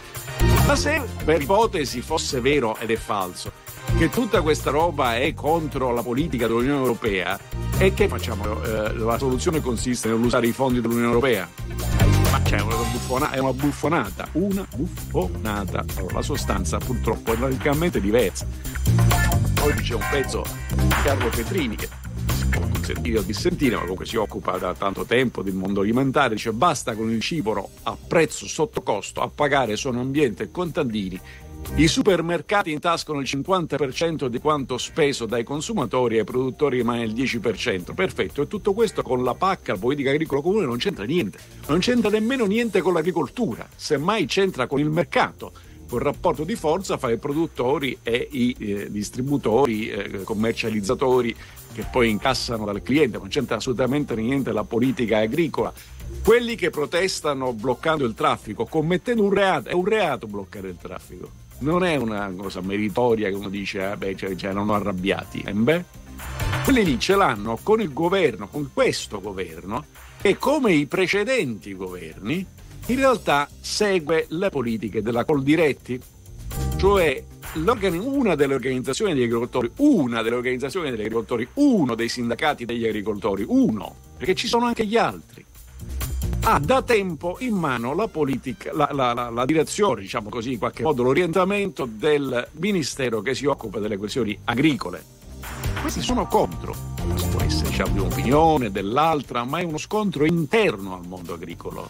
Quindi, se uno dice gli agricoltori in piazza, dice già una fesseria in partenza. Sono alcuni che ce l'hanno con gli altri e cercano di unificare tutti dicendo dateci più soldi. Per carità, se come tutti intendiamo pagare una zucchina, quello che si paga al mercato, più tanti altri soldi che diamo dalle tasche nostre, perché i fondi europei sono sempre i fondi dei contribuenti europei, ben vengano, però a questo punto si blocca tutte le strade d'Italia perché ciascuno vuole dei soldi. Davide, ci fermiamo un attimo, c'è la viabilità e poi torniamo tra pochissimo con te in rassegna stampa. Se nostra nessun'altra segnalazione. Torniamo in rassegna stampa con Davide Giacalone. Dalla prima del sole 24 ore c'è finalmente un bel record dell'Italia che vedi ci ha fatto finire in prima pagina sul sole. L'Italia patria dei commissari 55, governance pubblica, un numero record dai grandi eventi alle emergenze infrastrutturali e naturali per 20 niente compensi, per 19 budget di 1,7 milioni, per gli altri somme ignote. Io mi concentrerei su queste somme ignote che dovrebbero farci riflettere di più. Commissari che non sono Montalbano. No, no, no, non è neanche il commissario Ricciardi, sono dei commissari. Il commissario, succede qualcosa, commissariamo il comune, commissariamo la, la- la tal cosa. L'ignoto ti porta verso mete sconosciute naturalmente perché sono già nel registro del- del- dell'anagrafe quando si metteva madre ignota accorciando e sintetizzando M ignot ne venne fuori lascio alla vostra fantasia figlio di M igno- ignota. E, e- e- il- il fatto che anche alcuni compensi e meccanismi siano ignoti dimostra che quei commissari sono la proliferazione non tanto del malaffare, ma dell'incompetenza, del, del- del fatto che la norma non funziona, che l'organizzazione normale non funziona. Dice, vabbè, ma allora, e certo, eh, giusto ieri parlavamo della pista da Bob, no? Poi alla fine noi abbiamo preso l'Expo. Ah, che bello, siamo. eh, eh, però non abbiamo fatto più niente. Poi a un certo punto dici: Ma che si fa veramente l'Expo a Milano? Facciamo un commissario e si realizza l'Expo. È andata anche bene. E, e- e adesso la stessa cosa per i giochi olimpici invernali. Diciamo, la pista da Bob, noi dobbiamo, dovremo battere il record mondiale di velocità non sulla pista, ma nel fare la pista, nel senso che però era- fin qui si era in ritardo. Questo è la roba su cui, cui- su cui mettere mano, cioè il riordino delle norme che, pre- che- che presiedono all'organizzazione pubblica. Però è una materia, diciamo così, che richiede tempo e che non si può sintetizzare in un titolo di giornale, non diventa uno slogan per cui tutti pensano di avere davanti a sé l'eternità e lo rimandano a un dopo che, non- che poi non arriva mai. Proviamo a vedere anche in questo caso. Cambiamo decisamente pagina, torniamo in Medio Oriente. Tensioni, questa è la parola che leggiamo ovunque, la leggiamo da diversi mesi, la leggiamo in questi giorni anche, non solo in Israele a Gaza, ma anche in Yemen da qualche settimana, con anche il coinvolgimento, ne parliamo dopo le dichiarazioni del presidente Biden, degli Stati Uniti. C'è sulla prima pagina della Repubblica l'editoriale del direttore Maurizio Molinari, titolato così Biden-Iran, la posta in palio è la sicurezza del Medio Oriente, stessa apertura sul Corriere della Sera. Gli Stati Uniti avvertono e dicono i nostri raid è soltanto l'inizio e poi dopo tensioni c'è un'altra espressione Davide che è il rischio escalation che continuiamo a leggere. Allora, la stabilità del Medio Oriente è una cosa che si insegue dalla conferenza del Cairo, se non ricordo male, era il 1922. Eh, eh, tra l'altro, diciamo così, è quella del- è uscito un bellissimo libro su, questo, su quella conferenza. Era la foto con eh, Churchill sul, sul dromedario davanti, davanti alla Sfinge, con Lawrence d'Arabia che se ne intendeva di dromedari e di cammelli, che però ha un vestito a tre pezzi il bow tie e la lobbia sulla testa, cioè erano, si, erano messi, si erano messi in posa per finta. La questione è quella della deterrenza, cioè eh, che è la- l'anti- la- la- l'antitesi dell'escalation. Il meccanismo su cui lavora l'Iran è il seguente. Eh, Allora, noi siamo quelli che finanziano i terroristi e che armano Putin. Eh, eh, con le nostre armi e con i nostri soldi si può attentare alla sicurezza di qualsiasi popolo, si può invadere l'Ucraina, si può, si può- si può entrare e scannare quelli di Israele, si possono sparare sulle navi che passano nel Mar Rosso. Se gli Stati Uniti o l'Occidente in generale, per esempio nel Mar Rosso c'è anche il Regno Unito e prestissimo ci sarà anche l'Italia, re- reagiscono a questo e attenzione, volete l'escalation, la guerra mondiale? No, il problema è che vi dovete fermare e che deve essere chiaro che non è possibile questa escalation terrorista che ha l'Iran come centro motore, ma ha molti complici. È qualcuno che fa il furbacchione, che lascia che si faccia in modo tale da indebolire l'Occidente. Tutto questo nel presupposto che siccome si vota a novembre negli Stati Uniti e che, e che nella- la- il prossimo presidente comunque si insedia a gennaio dell'anno prossimo, quindi il- l'Occidente è inerte fino a quel punto. Non- non è una scommessa perdente, l'Occidente non è inerte. Questa storia che le democrazie non riescono a rispondere alle sfide è una cosa vecchia come il mondo e le democrazie le hanno sempre vinte le guerre, quindi se forse l'Iran si faccia due conti e a un certo punto anche questa prepotenza eh, eh, mistica e, e dittatoriale si fermi e spero anche cada a casa loro in nome della libertà, della tolleranza e della civiltà e degli iraniani.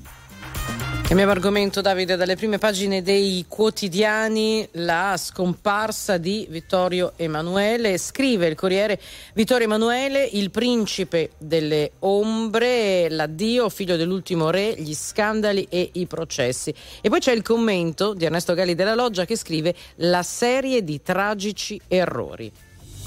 Sì, la serie di tragici errori intende non, non solo quelli di Vittorio Emanuele, che Ma a partire dal nonno. sono mancate, Eh sì, sì. esatto, a partire diciamo le- le- dalla famiglia. E, e, In realtà, diciamo così, leggo su molti giornali dice eh, Vittorio Emanuele paga colpe non sue. Sì, ha fatto anche una vita per meriti non suoi, cioè se è per questo c'è un, c'è un- c'è un dare avere in tutto, in tutto ciò.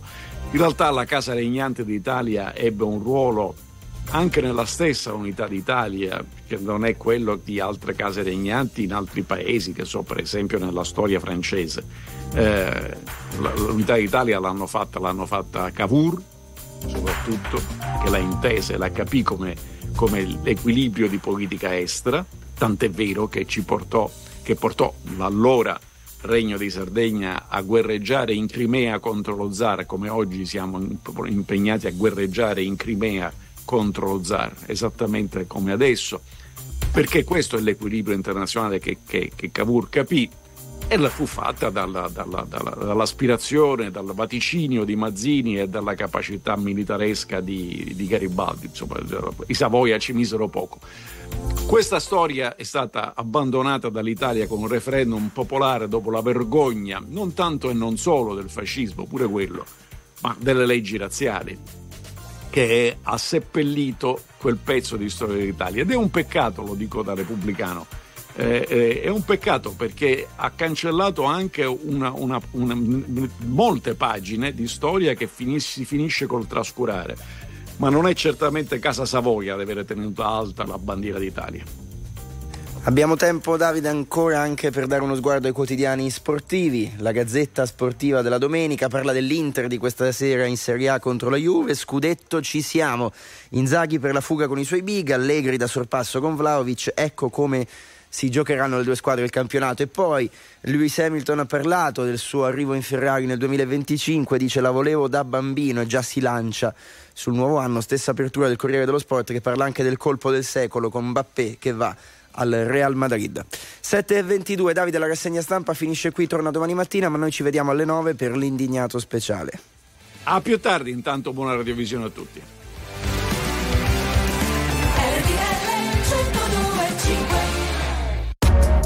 RTL 1025, la più ascoltata in radio. La vedi in televisione, canale 36 e ti segue ovunque, in streaming con RTL 1025 Play.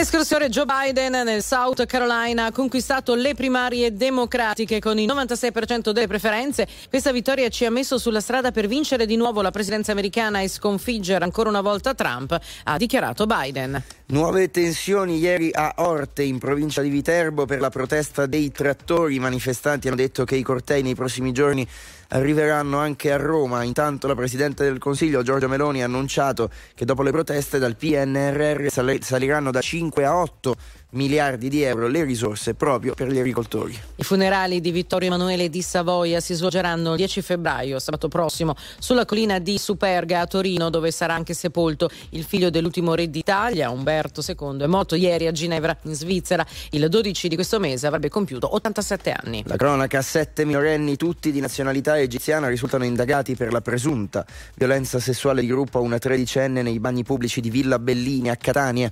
Lo Stato c'è e garantisce che sarà fatta giustizia, ha dichiarato la Presidente del Consiglio Meloni. In Medio Oriente, Stati Uniti e Gran Bretagna hanno colpito decine di obiettivi utili, lo riferisce un comunicato congiunto nel quale si sottolinea che l'obiettivo degli attacchi è ristabilire la pace e la stabilità. Le cartiere Paolo Pigna hanno interrotto i rapporti commerciali con le aziende collegate a Chiara Ferragni. La decisione è stata assunta, spiegano le fonti, nel rispetto del proprio codice etico. La collaborazione è stata di natura unicamente commerciale, ha fatto sapere l'azienda. E chiudiamo con lo sport, il calcio, perché oggi si giocherà il programma domenicale della ventitresima giornata di Serie A alle 12.30 a Torino Salernitana, alle 15 Napoli-Verona, alle 18 Atalanta-Lazio, alle 20.45 il big match di San Siro tra Inter e Juventus. Negli anticipi di ieri anche le vittorie di Milan e Bologna. È tutto per questa edizione, adesso c'è il new hit. Attuale, pop, virale, alternativa, streamata, condivisa. È la musica di RTL 1025.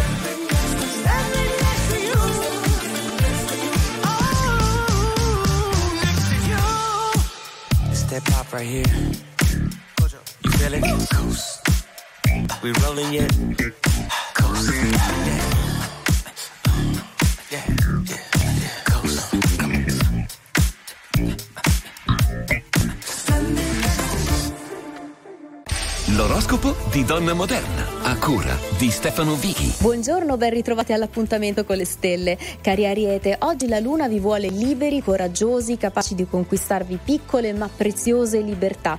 Ascoltate l'istinto e fate cose speciali e leggere. Amici del Toro, finalmente il volume delle emozioni appare migliore e subito vi sentite in armonia con tutto e con tutti. State lontani da ogni compito, da ciò che vi pesa. Gemelli, bello sentire il bisogno di essere più generosi di emozioni, di poter eh, voler dare qualcosa di luminoso a chi è via vicino. Sentitevi speciali e capaci di bei gesti. Amici del cancro, oggi avete davvero bisogno di sentirvi liberi di andare, di vivere di scoprire che cosa c'è oltre l'abitudine alle scelte delle solite cose. Niente vi fermerà. Leone, optate per una giornata in cui non stare mai troppo vicini a certe persone, in cui ritagliarvi spazi ed energie da non condividere. Meglio i silenzi e meglio la calma. Vergine, saprete agire e comportarvi sempre in modo adatto alla situazione, senza mai perdere di vista la realtà che vi circonda, le cose con cui interagite. Bilancia, giornata in cui essere liberi di dire, di raccontare, in cui non metterete limiti o troppi freni alla vostra espressione, perché le stelle vi proteggeranno. Cari Scorpione, la giornata alleggerisce le emozioni, vi rende più capaci di fare cose, di indovinare cose da dire e da fare con una persona speciale, senza fare troppi programmi. Sagittario, amori e intese oggi funzionano, oggi sanno come soddisfarvi e come farvi sentire migliori. Per questo è tempo di fare cose e di immaginare nuove sfide. Capricorno, non cercate di capire tutto e tutti accettando, piuttosto che certe realtà o certe persone non si lasciano indovinare comprendere. Rilassatevi piuttosto. Acquario, si accendono sogni e possibilità, ma solo a patto di potervi mettere in discussione, di saper rinunciare a qualcosa per lasciare entrare la fortuna.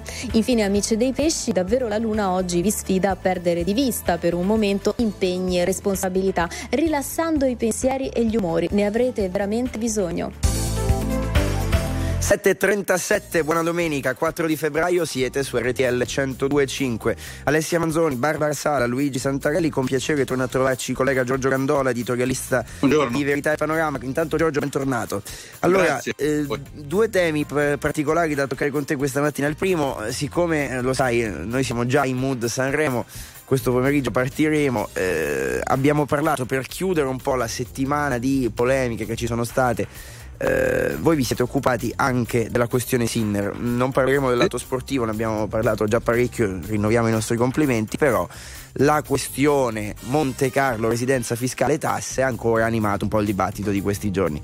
Ah sì, beh certo, eh, sia quella sia quella della non partecipazione al Festival di Sanremo praticamente ha, ha toccato due nervi scoperti del- del- dell'Italia, del nostro paese. Beh, eh, devo dire che eh, se il problema di Sinner è la residenza a Monte Carlo dove lui si allena realmente assieme ai, a 20 dei migliori 30 eh, tennisti del mondo e dove vive quando non fa il Globetrotter, quindi pochissimo ma pochissimo anche altrove, beh, vuol, dire che, vuol dire che non abbiamo altri problemi, ma ovviamente una battuta, eh, i media italiani, molti media italiani hanno sottolineato proprio eh, questo fatto, ma in un paese in cui la Fiat aveva trasferito nel silenzio più totale la residenza fiscale in Olanda, eh, la Ferrero in Lussemburgo. I piloti della Ferrari da sempre, almeno negli ultimi 50 anni, stavano a Monte Carlo e, eh, e, anche Alberto Tomba ai tempi d'oro eh, non si era mosso da là. Beh, eh, puntare tutte le, diciamo, le batterie contro, contro Sinner eh, mi, mi sembra abbastanza assurdo. Ecco, il doppio fallo l'hanno fatto altri, non l'ha fatto lui. Ma poi a proposito, beh, beh, fa molto ridere sempre questa cosa che se noi andassimo veramente a guardare quanta gente ha la residenza fiscale altrove, scopriremo anche un sacco di cantanti, gente Chissà che ha dove preso- ce l'hai tu. Eh, chissà dove ce l'ho io. Prima parlavo delle Cayman, ma era così soltanto un- per dire che vado in vacanza. Adesso, al di là delle battute.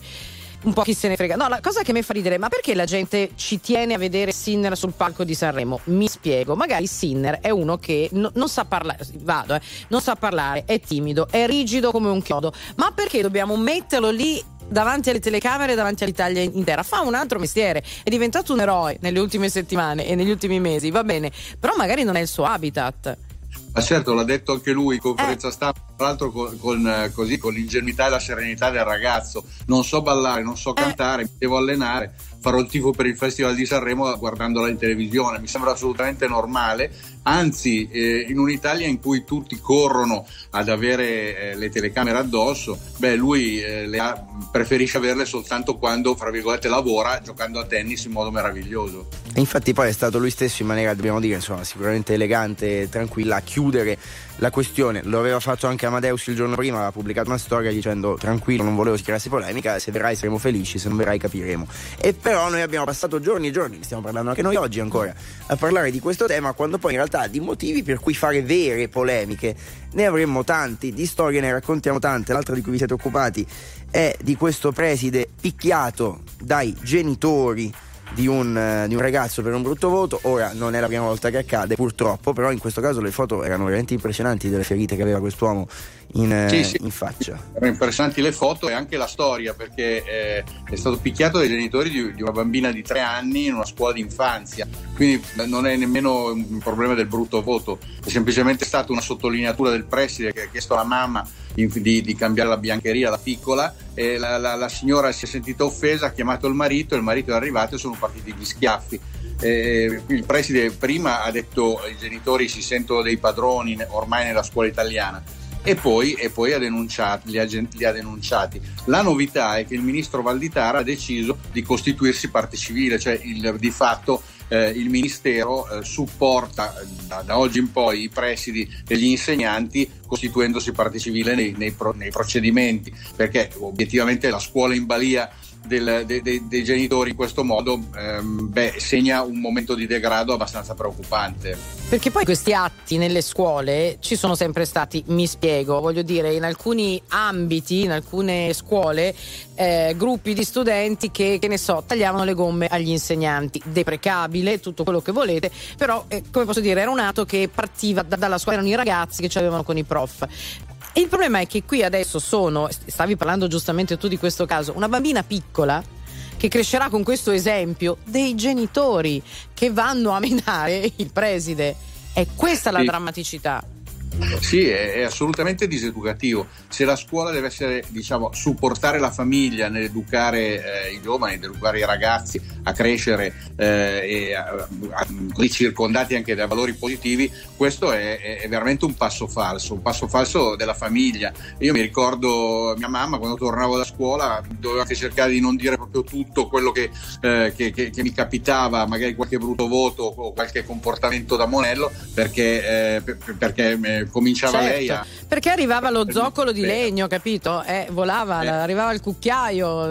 Esatto. No, beh, adesso al di là di questi metodi Sì, educativi. c'è un equilibrio tra le due ma cose, sì, questo ecco. è il, il classico, la classica battuta. Poi mia madre me le dava col battipanni, ma c'è una via di mezzo, insomma, che non è il darsene col battipanni, ma è, è il genitore che dice: No, tua scuola ti devi comportare in un certo modo. Ecco là, e poi chiudiamo il cerchio. Che poi molto spesso la scuola non fa più quello che dovrebbe fare perché ha paura. Io sento molto spesso famiglie che dicono: Ah, però vedi, in classe noi abbiamo dei bambini eh, BES, DSA con, mm, con problemi eh, nell'apprendimento, eh, bambini con situazioni familiari particolari. Dovrebbero chiamare gli insegnanti i servizi sociali, ma eccola che poi nel momento in cui l'insegnante si dovesse fare avanti, la famiglia arriva e li mena. Quindi l'insegnante a un certo punto dice: Ma sai che c'è? Cerchiamo Eh, certo. di campare, chi me lo fa fare? È un circolo vizioso. Va bene, grazie, grazie al collega Giorgio Gandola di Verità e Panorama. Giorgio, buona domenica. Grazie, grazie, è sempre un piacere averti con noi. Allora andiamo in pubblicità, tra poco torniamo anche con il nuovo singolo di Justin Timberlake che ha smosso, ha smosso tra le, Cosa? Cosa tra le smosso? colleghe, ha smosso. Posso dirti che ultimamente, ma sai che io sono un po' bimba minchia, ma mi smuove di più Jungkook? Che ormai Justin Timberlake è invecchiato. Che ti piacciono eh. i coreani Ma mi adesso. piacciono quelli giovani, è preoccupante, no? Va bene, Eh, poi parleremo lei anche- sei preoccupatissima? Sì, Eh. perché questa canzone eh, io sono innamorata. Just- Justin, Justin Vedi, Jam. a lei piacciono quelli vecchi, è incredibile. RTL 1025, la più ascoltata in radio. La vedi in televisione, canale 36 e ti segue ovunque, in streaming con RTL 1025 Play.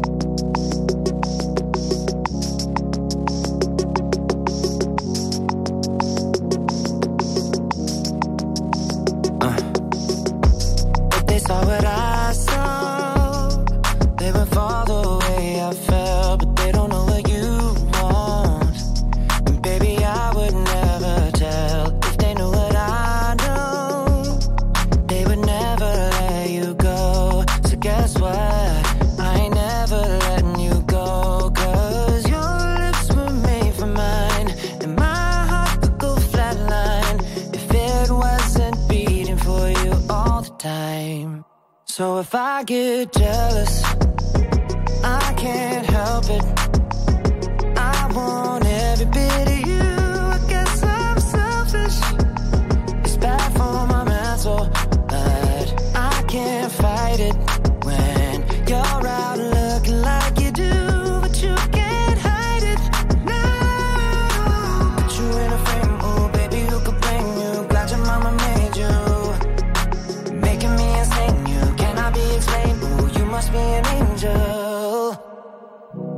Every time the phone rings, I hope that it's you on the other side. I wanna tell you everything, everything that's on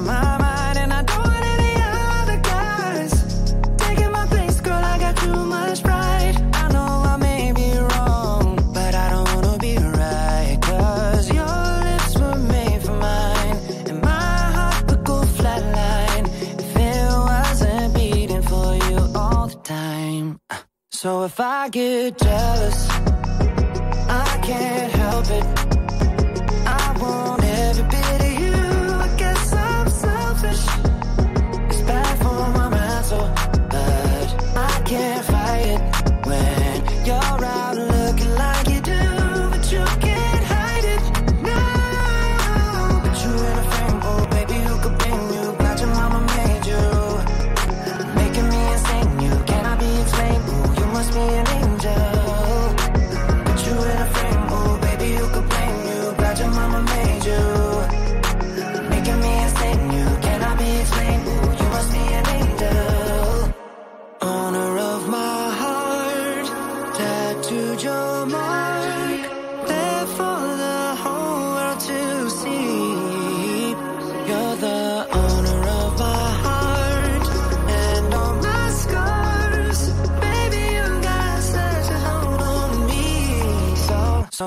Get jealous,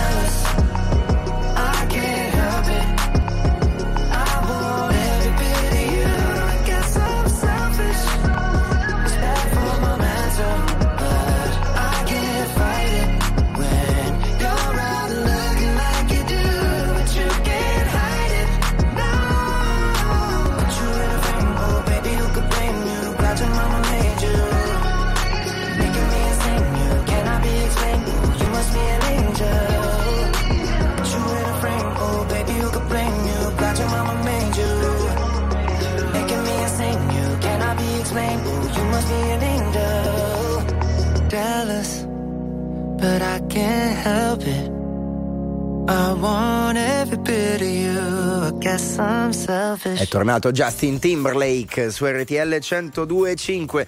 Il suo nuovo singolo si intitola Selfish. Sono le 8 meno 10 del mattino, buona domenica 4 di febbraio. Questa mattina con i Very Normal People parlavamo della differenza tra la vita, diciamo così, di campagna, abbiamo semplificato, e quella in città. Sì, hai semplificato un po' troppo perché vivere in un piccolo centro non necessariamente significa vivere nella casa di Artemio del ragazzo di campagna in mezzo al nulla. Però eh, resta il fatto che nei piccoli comuni sta accadendo qualche cosa. Eh, stanno chiudendo gli uffici postali, chiudono sempre più negozi, stanno chiudendo anche tanti, tantissimi sportelli bancari e si parla in questo senso di desertificazione bancaria. Ci facciamo spiegare di cosa si tratta dal dottor Fulvio Furlan, che è il presidente, anzi il segretario generale di Wilca, che è il sindacato dei lavoratori e delle lavoratrici che operano nel settore del credito. Buongiorno Furlan e benvenuto. Buongiorno, buongiorno, buongiorno a chi ci ascolta. Allora, che cosa intendiamo con desertificazione bancaria? Ma è un fenomeno che si sta sviluppando da un po' di anni, di- eh, che de- de- deriva da scelte delle banche di chiudere sempre più sportelli, ne sono stati chiusi oltre 4.000 negli ultimi 4 anni e sono stati calato del 10%, quasi l'11% il numero dei comuni che non hanno proprio uno sportello bancario e nemmeno un banco. Questo fenomeno sta producendo, oltre che impatti ovviamente occupazionali sul settore che noi gestiamo nelle nostre relazioni sindacali con le varie banche e con ABI, eh, una serie di problemi anche sotto il profilo sociale, economico e anche in termini di legalità.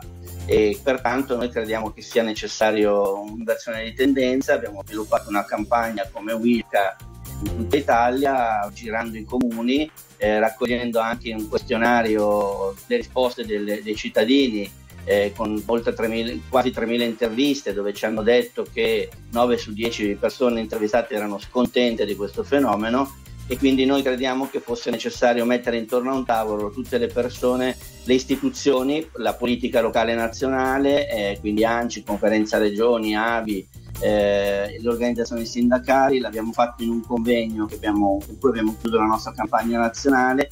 E crediamo che sia molto importante che il CNEL, dove abbiamo svolto il convegno, poi abbia avviato un tavolo di confronto che possa mettere insieme tutte queste diciamo così, istituzioni perché insieme si possa risolvere un problema che impatta su tutte le persone e quindi è un problema che abbiamo tutti e Mm. le banche devono rendersi conto che hanno anche un ruolo sociale non, soltanto, non sono soltanto imprese che devono produrre profitti. Immaginiamo Furlan che voi insomma quando parlate di problemi legati appunto alla mancanza di banche specialmente, anzi parliamo di piccoli centri, vi riferiate specialmente a popolazione che ha diciamo così una certa età perché poi io immagino che nei prossimi anni voi adesso dite dovremmo riaprire queste banche che sono state chiuse, immagino però che con il passare del tempo eh, sempre più persone in banca non ci andranno più. Io chiedo, ad esempio, io eh, di anni ne ho 24, in banca ci sono andato una volta per aprire il conto, dopodiché ho fatto tutto online.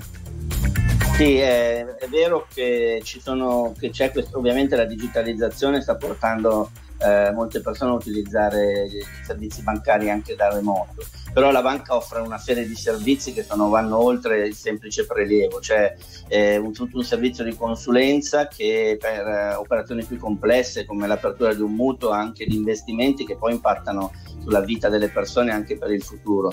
C'è eh, un presidio economico del territorio per favorire lo sviluppo economico di quei territori, quindi le, le consulenze anche alle piccole e medie imprese che. Eh, quindi e c'è ovviamente poi da, da tenere conto gli impatti sociali sulle persone più fragili e più deboli, quelli che magari hanno, sono malati o sono più anziane, che comunque rappresentano a parte una fascia di popolazione, quella anziana, sempre più eh, diciamo così eh, presente per fortuna perché si vive di più, cui tenere, di cui bisogna tenere conto. Quindi eh, un- noi sosteniamo che questa questo aspetto vada tenuto conto in tutti i suoi, i suoi ambiti, senza togliere ovviamente eh, spazi a chi vuole a- a fruire dei servizi da remoto, ma eh, mantenendo dei presidi che consentano sia di favorire lo sviluppo economico dei territori, evitare l'abbandono di certe comunità che sennò eh, si stanno totalmente spopolando insieme alla mancanza di altri servizi, ovviamente non solo quelli bancari, ma nel frattempo mantenendo le possibilità di collegarsi da remoto per una persona come lei, ma come le persone che possono farlo e possono farlo magari per certo tipo di operazioni, ma per altre hanno bisogno di un contatto fisico. Questo ci è stato ben rappresentato Certo. anche nel questionario che noi abbiamo svolto, dove E 9 lì persone avete- su 10 ci hanno detto che non sono contenti. E lì avete insomma la fotografia poi eh, dell'Italia reale, del paese reale. Fulvio Furlan, segretario generale Wilca, grazie per essere stato con noi, buona domenica. Grazie a voi, buona domenica. La musica di RTL 1025 cavalca nel tempo. La più bella musica di sempre. Interagisce con te. La più bella di sempre. E adesso ti sblocca un ricordo.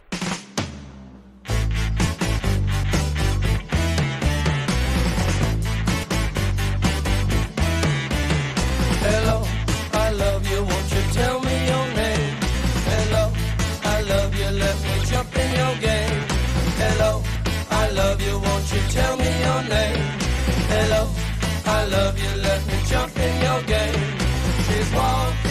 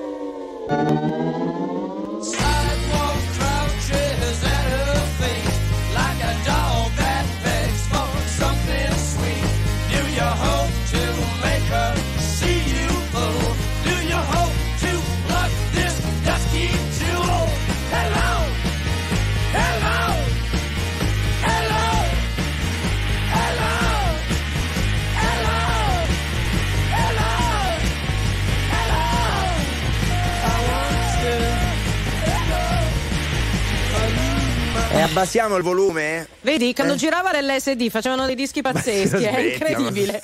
1968 i Doors, Hello, I Love You, a chiudere la seconda ora di Non Stop. L'LSD. Lo dici spesso Hello e Love You a Luigi, vero? Ah no, pensavo dell'LSD. No. Temuto per un attimo. Allora state con noi, tra poco vi portiamo sulla neve, poi vi portiamo come primo, primissimo assaggio a Sanremo e poi chiaramente torniamo anche sull'attualità di questi giorni. Intanto Max Vidani che ci segue in redazione questa mattina ci racconta le ultime notizie, poi gli aggiornamenti di viabilità e dopodiché siamo insieme.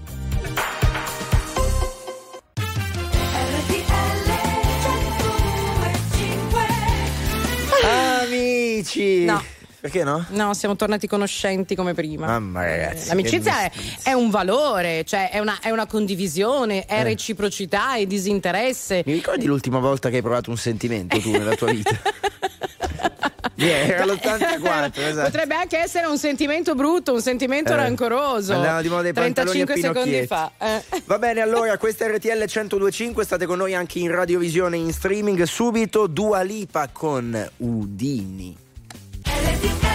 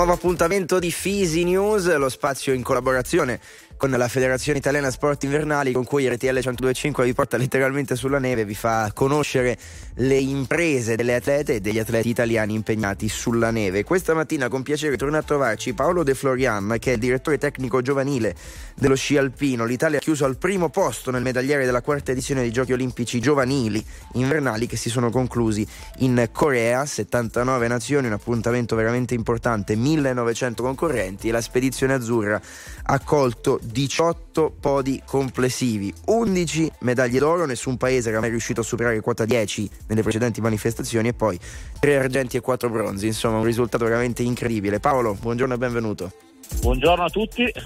Allora, lo dicevamo, risultato da record, veramente complimenti a queste ragazze e a questi ragazzi. Era mai successo prima in qualche altra edizione dei giochi un risultato così? No, eh, è la prima volta che credo, almeno che, che sia la prima volta che l'Italia vince il medagliere assoluto eh, negli sport invernali a questi giochi olimpici giovanili e quindi motivo di grande orgoglio e noi dello sci alpino abbiamo contribuito con quattro medaglie di cui due d'oro e quindi direi che, che è stata veramente una- un'esperienza impagabile. Certo, Paolo, ma in quale discipline sono arrivate più medaglie? Ma eh, sicuramente noi come sci alpino eh, nel Super G femminile eh, partivamo con delle ragazze chiaramente brave di livello tecnico, però forse non, non ci aspettavamo una- un risultato così, così di rilievo subito, subito alla prima gara. E quindi quella del Super G è stata forse la medaglia un po' più, un po' più inaspettata, però nonostante tutto molto molto bella e devo dire eh, vi- vinta da, da Camilla Vanni in, in modo impeccabile perché, perché è stata veramente, veramente brava. Eh, le altre tre medaglie le ha vinte Giorgia Colomb eh, che eh, ha già un palmarès di, di- di- rilievo nel- nell'ambito del- dello, sci, dello sci alpino femminile e quindi lei andava lì per giocarsi delle medaglie ed è stata molto brava a, raggiungere l'obiettivo. Ecco Paolo, si sono chiusi ieri eh, anche i mondiali di sci alpino in, eh, ehm, in Francia. Com'è andata l'Italia? È andata bene, eh, siamo andati direi molto bene, eh, non bene come l'anno scorso a livello di medaglie, perché quest'anno rispetto alle sette dell'anno scorso abbiamo vinto quattro medaglie, però sono quattro medaglie come si dice pesanti perché sono arrivate in discipline dove l'anno scorso avevamo fatto più fatica invece quest'anno eh, ci siamo distinti. E devo dire che siamo stati anche un pelino sfortunati perché abbiamo vinto quattro medaglie ma ne abbiamo anche vinte quattro come diciamo noi di legno perché abbiamo fatto quattro, quattro quarti posti tra quella di oggi col settore maschile e, e quelle del settore femminile quindi sono segno comunque di un movimento in salute Esatto. e di un lavoro che sta, che sta portando i suoi frutti. Esatto, proprio così Paolo, ancora un passaggio, siccome abbiamo celebrato giustamente con grande orgoglio i risultati dei giovani e delle giovani atlete e atleti, veramente eh, quando parliamo di prossima generazione, nuova generazione parliamo di questo, quindi la domanda che ti faccio è per quanto riguarda gli sport invernali, perché di questo stiamo parlando, qual è l'andamento appunto del mondo dei giovani atleti in questo senso? Ah, buono, è buono, il livello è alto, eh, il numero di praticanti è molto elevato, siamo la nazione che ha più praticanti a livello internazionale, siamo la nazione che organizza più gare a livello internazionale eh, e quindi stiamo seguendo un movimento veramente molto grande. Eh, abbiamo numerosi atleti, eh, cerchiamo di, di- di dare a tutti il, il supporto migliore possibile eh, e veniamo ripagati chiaramente da, da queste manifestazioni e da questi risultati con queste medaglie. Quindi direi che, direi che il, il movimento è sano, è in salute e sta lavorando nella direzione giusta. Certo, ci fa molto piacere. Allora, grazie Paolo De Florian, direttore tecnico giovanile dello sci alpino. Buona domenica e grazie alla prossima. Grazie a voi.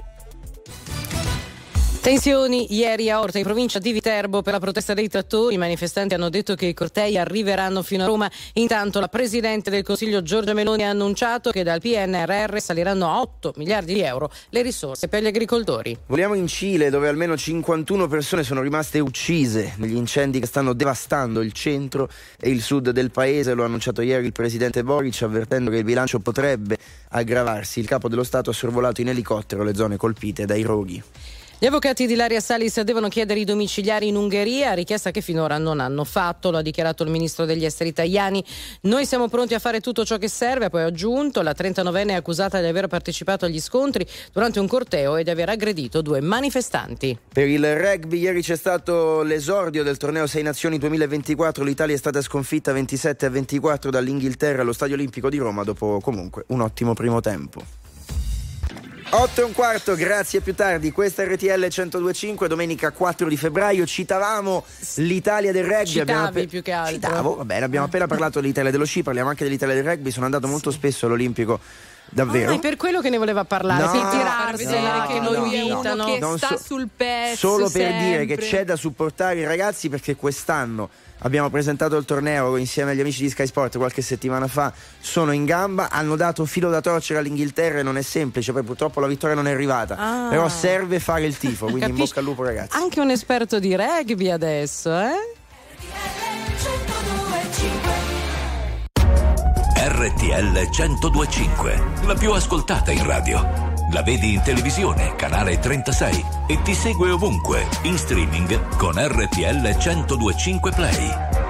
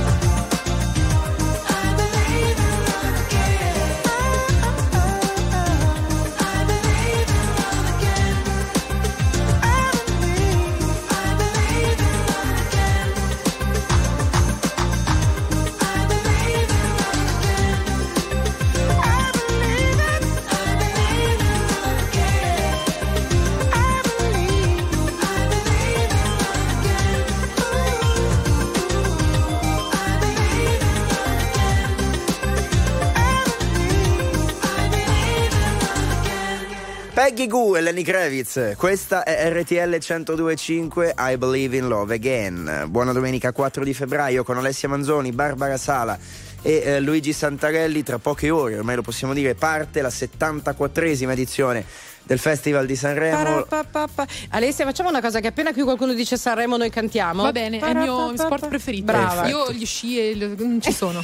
Allora, sapete che lo seguiremo giorno per giorno direttamente da Sanremo, partiremo proprio oggi pomeriggio e poi, oltre al racconto quotidiano del festival, il racconto delle serate insieme alla Jalapas Band, ci sarà anche un racconto, un racconto particolare la mattina nelle puntate di Non Stop News per tutti quelli che non riusciranno a seguire la serata per motivi di orario, di lavoro o anche di sonno legittimo.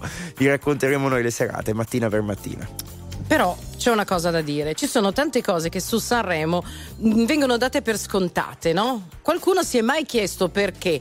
Proprio Sanremo, perché proprio in questo teatro che a dirla tutta non è neanche grandissimo, no? Perché poi tutti quelli che entrano per la prima volta all'aria dicono, eh, in televisione sembra più grande, ma perché è nato tutto lì? Perché viene fatto lì? E soprattutto, questo teatro avrà un proprietario che un giorno sarà andato a dire, ma perché non facciamo qui il Festival della canzone italiana? Insomma, se volete sapere tutti questi retroscena e scoprire delle cose che magari vi siete chiesti ma non avete mai avuto, non avete mai trovato una risposta, dovete leggere il libro Harrison, la scatola magica di Sanremo, appena pubblicato da Salani, scritto da Luca Mirati che è collegato con noi, ma soprattutto da Walter Vacchino che è il proprietario insieme alla sorella del Cinemateatro Ariston, perché quindi Luca l'Ariston ha un proprietario, è di qualcuno. Buongiorno Luca. Buongiorno a voi e buona domenica da Sanremo. Certo, l'Ariston è un teatro privato, è un teatro di famiglia, pochi lo sanno, noi l'abbiamo finalmente svelato al grande pubblico in questo libro uscito da poco. Cioè, quindi potrei tipo affittarlo anch'io per il mio compleanno. Tutto vero, tutto vero, lo puoi, lo puoi noleggiare per il compleanno, puoi venire a fare una visita guidata del tour, abbiamo aperto perché poi le persone ovviamente hanno piacere di venire ad addentrarsi tra i camerini, anche nel backstage e vedere dai propri occhi tutta la magia che si respira lì dentro. Non a caso noi in questo libro abbiamo definito la scatola magica. Cioè, vuoi mettere, puoi utilizzare il lavandino per lavarti le mani dove si è lavato le mani Pippo Baudo. Che Beh, io, stavo, io stavo pensando a Orietta Berti, però tu sei andato su Pippo Baudo e Io va volevo bene. giusto noleggiarlo per il mio compleanno, ma il sabato 10 mi, mi sa che è No, occupato. è già occupato, mi sa. allora, Luca, eh, abbiamo, racc- abbiamo delle persone. Ah, peccato. C'è gente. raccontaci qualche altra chicca del. Poi, insomma, chiaramente le troveremo nel libro le altre, però qualche altro aneddoto segreto dell'Ariston che non conosciamo. Beh, io ho avuto la fortuna in questi anni di lavoro per il Teatro Ariston, da responsabile della sala stampa, di raccogliere tante testimonianze dai personaggi, i protagonisti che si sono alternati su quel palcoscenico dove sono stati un po', un po' tutti quanti. È chiaro che da- il proprietario del teatro dal 77 eh, il festival si è trasferito all'Ariston in questi quasi 50 anni di storia è stato un testimone dei cambiamenti della società italiana e della canzone tra tutti gli, gli- gli eventi che abbiamo raccontato in questo libro, per esempio, trovate la verità su Blanco e le rose, ecco, per rimanere in tempi più recenti. L'anno scorso ci sono stati questi, questo fatto, questo accanimento di Blanco sulle rose e diciamo che noi eravamo stati informati di potenziare il comparto di pulizia perché poteva esserci un atto contro le rose, Mhm. poi il disguido tecnico ha fatto sì che si andasse un po' oltre, l'avete visto tutti, ma negli anni dalla fuga in ambulanza dei Duran Duran nascosti proprio per poter far usci- uscire in sicurezza dal teatro Ariston nel 1985 Elton John che viene non si cambia neanche nel camerino ma si cambia in un montacarichi Ah, sì? esce in smoking suona Your Song e poi se ne va di nuovo nel montacarichi si ricambia e parte via da Sanremo e così via veramente tantissime cose Barry White mitico nel 77 chiese sei casse di whisky Ballantines Wow. nel suo camerino Ma pensa, non Potete l'avrei mai detto, eh? Avrei detto acqua tonica e basta, ma adesso tu mi stai veramente eh, distruggendo un mito. alle volte sorprendenti le cose però Eh, sei certo. casse di whisky sono pari tutto Luca, un'ultima domanda, ma perché tra tutti i luoghi proprio il teatro Ariston? Questa è una storia magica perché il Festival di Sanremo nasce nel 1951, ma nel Salone delle Feste del Casino di Sanremo e per tanti anni lì le immagini di Modugno, di Claudio Villa parlano da sole, inutile che ve le stia a ricordare. Ma a pochi mesi dalla edizione del 1977 succede un disguido tecnico, il, ca- il Teatro del Casino viene dichiarato inagibile ed ecco che serve trovare in tutta fretta e furia una sistemazione per il festival. Decidono di farlo all'Ariston, al- in fretta e furia veramente, con il montaggio il lunedì per andare in scena il giovedì e la domenica hanno già smontato tutto. L'idea era quella che la manifestazione traslocasse per un solo anno e invece, insomma, come si suol dire, il resto è storia. Certo, poi alla fine sono rimasti tutti, tutti allegramente in quel bellissimo luogo. Esatto, e poi il resto è storia davvero. Luca, abbiamo ancora qualche secondo. Da- prova a darci un'idea, perché poi noi vediamo foto, eh, video della realizzazione, abbiamo visto come sarà il palco di quest'anno, però prova a darci un'idea di mh, quanto lavoro ci sia nel trasformare quel teatro nelle settimane, anzi nei mesi, immaginiamo, precedenti il festival.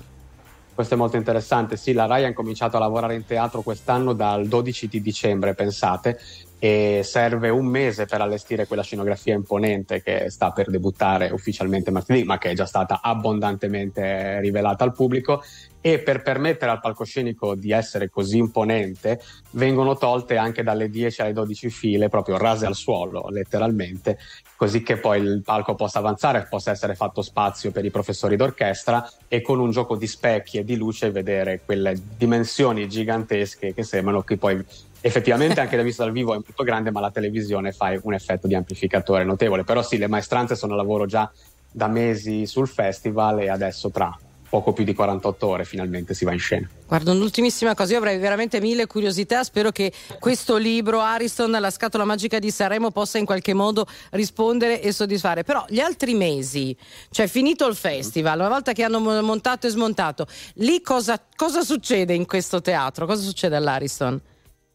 Questa è una cosa di cui parliamo con piacere perché pochi lo sanno, ma l'Ariston è un cinema teatro, quindi è anche un cinema e un multisala, quindi facciamo normale attività cinematografica, ma abbiamo anche i nostri spettacoli dai 50 ai 60, dalle 50 alle 60, 60 alzate di sipario all'anno tra concerti, comicità, prosa, tutto quello che si può fare. L'Ariston è una scatola magica proprio per la sua versatilità e non dimentichiamoci che oltre ad rappresentare il palcoscenico più nazional popolare che ci sia, quello del festival, ospita anche la rassegna della canzone d'autore intitolata a Luigi Tenco. A Luigi Tenco. Vero, vero. È verissimo.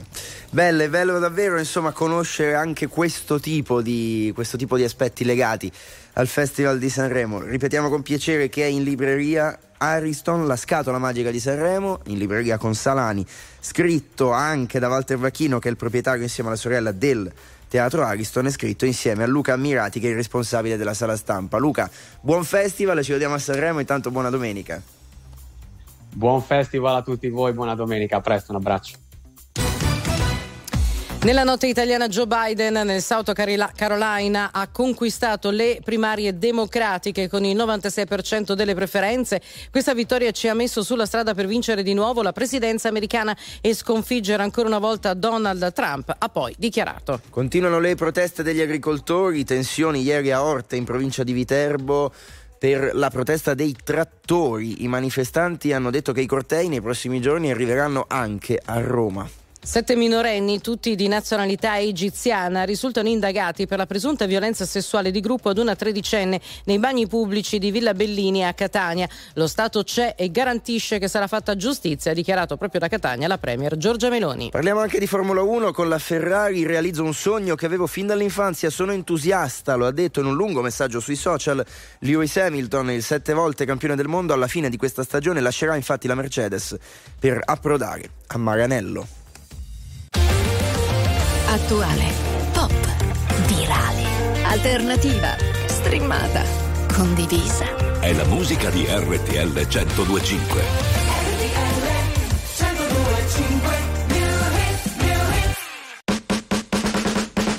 Don't think I tried this one before.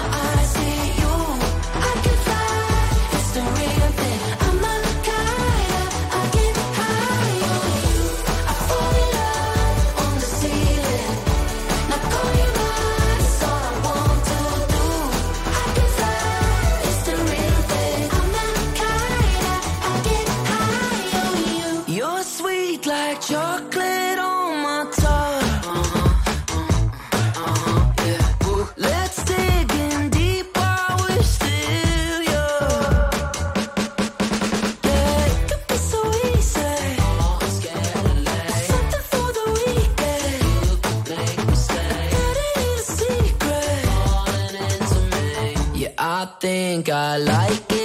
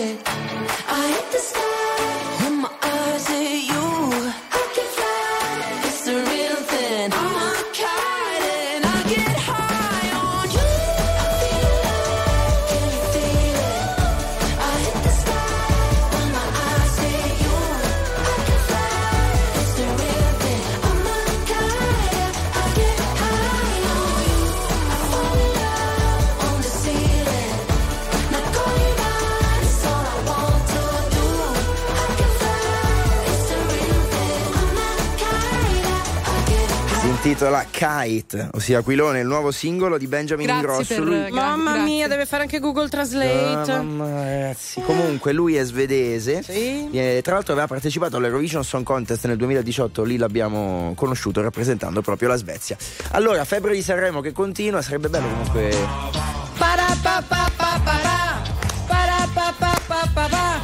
Oh mio Dio, mi è caduta la spallina. Volete vedere la, farfallina? No, grazie. Io ce l'ho più grossa la farfallina Alessia, non competere.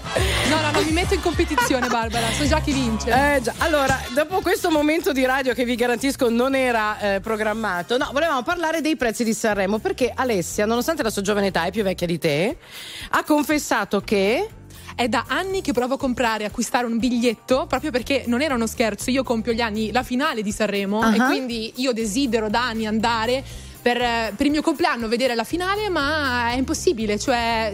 Non li trovi. Non li trovo, non li trovo, mi scrivo 500 mailing Ah. list. Niente, niente, non sa da fare. Allora, adesso con i nostri potenti mezzi Grazie. cercheremo delle vie, capisci? Quelle un po' a umma um, quelle Eh. cose tipo chi chiamo, eh, chiamo chi conosco. In ogni caso, i prezzi, i prezzi per andare all'Ariston, biglietti introvabili, in ogni caso, mh, sono delle mh, medie, insomma, si parla di 200 euro in platea per una delle prime quattro serate. Se invece volete la finale, il prezzo più o meno è dai 730 a salire. Eh, ragazzi, per è una... l'evento Ho capito, ma 730 io vado una settimana in, in un magari non in alta stagione, ma vado a fare una vacanza, Un no? weekend, sì, dai. non Con lo i prezzi di oggi, Ma un se tu li weekend. spendi per gli antipasti quando vai a cena fuori, 700 euro, ma cosa fai? Però vabbè ragazzi ci sta, è Sanremo, sei in platea, è l'evento dell'anno, ci sta che costi così tanto. Andiamo avanti, 8.36, tempo di Elisa. Forse nemmeno lo so quello che sei per me, quello che mi togli, quello talmente tanto che semplicemente non lo so vedere per intero come l'universo.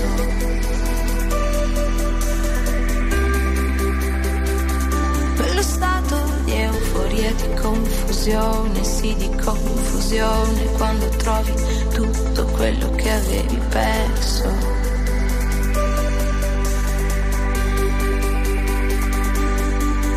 Bruciare per te, bruciare per te, bruciare per te.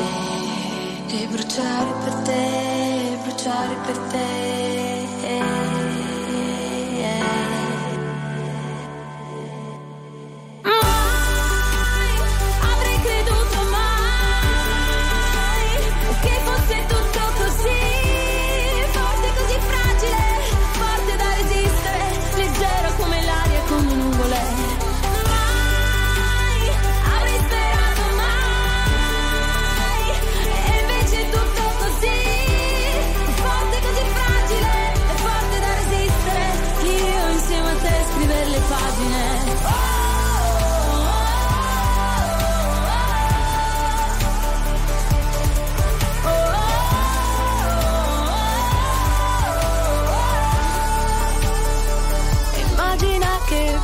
Buffo se lo capirò così tutto d'un tratto, poi guardandoti che mi hai cambiata per sempre.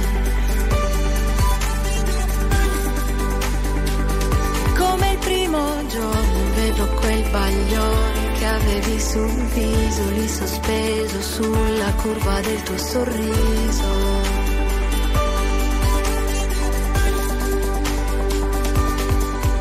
Bruciare per te, bruciare per te, bruciare per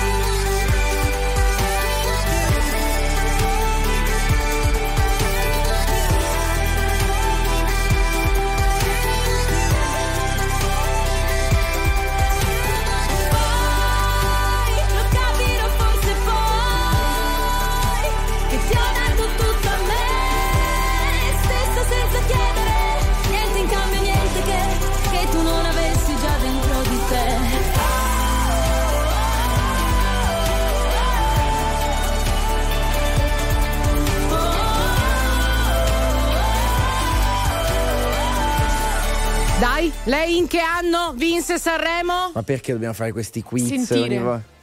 Eh? Sentire. No, non era sentire. Era luce, luce. tramonti a nord-ovest, nord-est, lì dove si trova lei. L'anno non me lo ricordo neanche io, lo che... chiedevo a voi. Io perché... sparo 97, vediamo. Vabbè, più che sparare Google, Google fa, ehm, cerchiamo. Elisa, comunque una delle vincitrici nella storia del Festival di Sanremo, appena riascoltata qui, con Bruciare per te. 2000. 2000. Andiamo in pubblicità, tra poco ci raggiunge il direttore dell'ANSA Luigi Contu, insieme a lui commentiamo le ultime notizie. State qui con noi su RTL 102.5.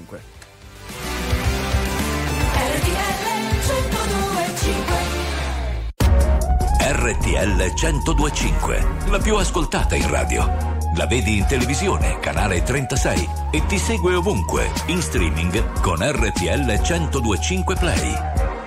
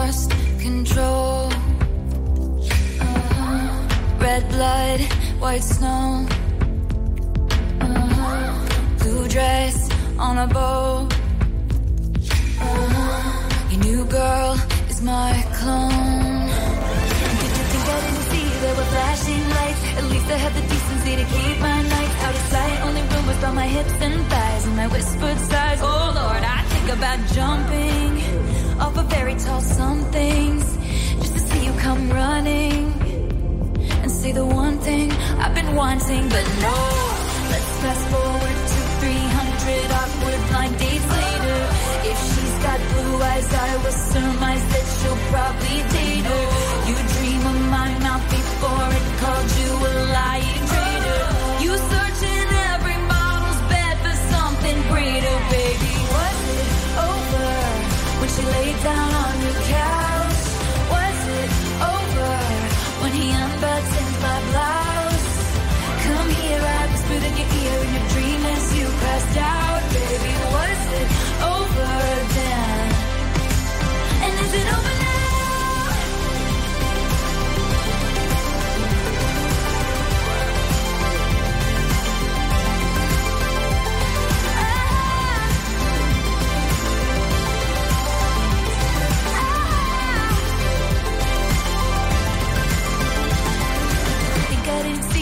flashing lights. At least I had the decency to keep my lights out of sight. Only rumbles from my hips and thighs, and I whispered sighs. Oh Lord, I think about jumping off a fairy tale somethings just to see you come running, running and say the one thing I've been wanting, but no.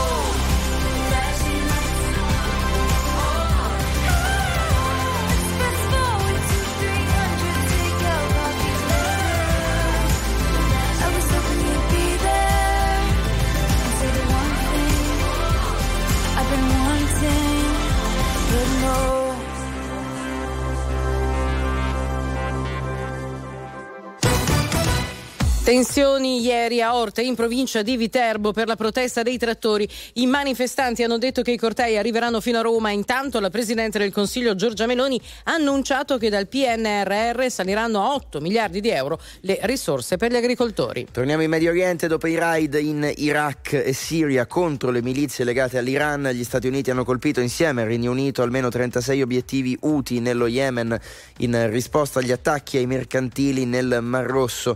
Il gruppo filo iraniano ha annunciato che risponderà all'aggressione. I funerali di Vittorio Emanuele di Savoia si svolgeranno il 10 febbraio, sabato prossimo, sulla collina di Superga a Torino, dove sarà anche sepolto il figlio dell'ultimo re d'Italia, Umberto II, è morto ieri a Ginevra, in Svizzera. Il 12 di questo mese avrebbe compiuto 87 anni. Le partite di oggi in Serie A 12.30 Torino-Salernitana alle 15 Napoli-Verona alle 18 Atalanta-Lazio alle 20.45 Inter-Juventus. Sono le 8.49, siete su RTL 102.5 domenica 4 di febbraio alle 9 torna l'appuntamento con l'indignato speciale. Intanto è tornato a trovarci con piacere il direttore dell'ANSA Luigi Contu. Direttore, bentornato e buona domenica. Grazie, buona domenica a tutti, eccoci qui. Buongiorno, partiamo da questa protesta dei trattori che eh, sta diventando sempre più reale, anche chi magari insomma eh, è, è relativamente coinvolto in queste vicende si sta accorgendo di questa presenza. E allora eh, è giusto eh, stare con eh, chi protesta e blocca le strade come i trattori, ma poi condanniamo quelli di nuova generazione che fanno la stessa cosa?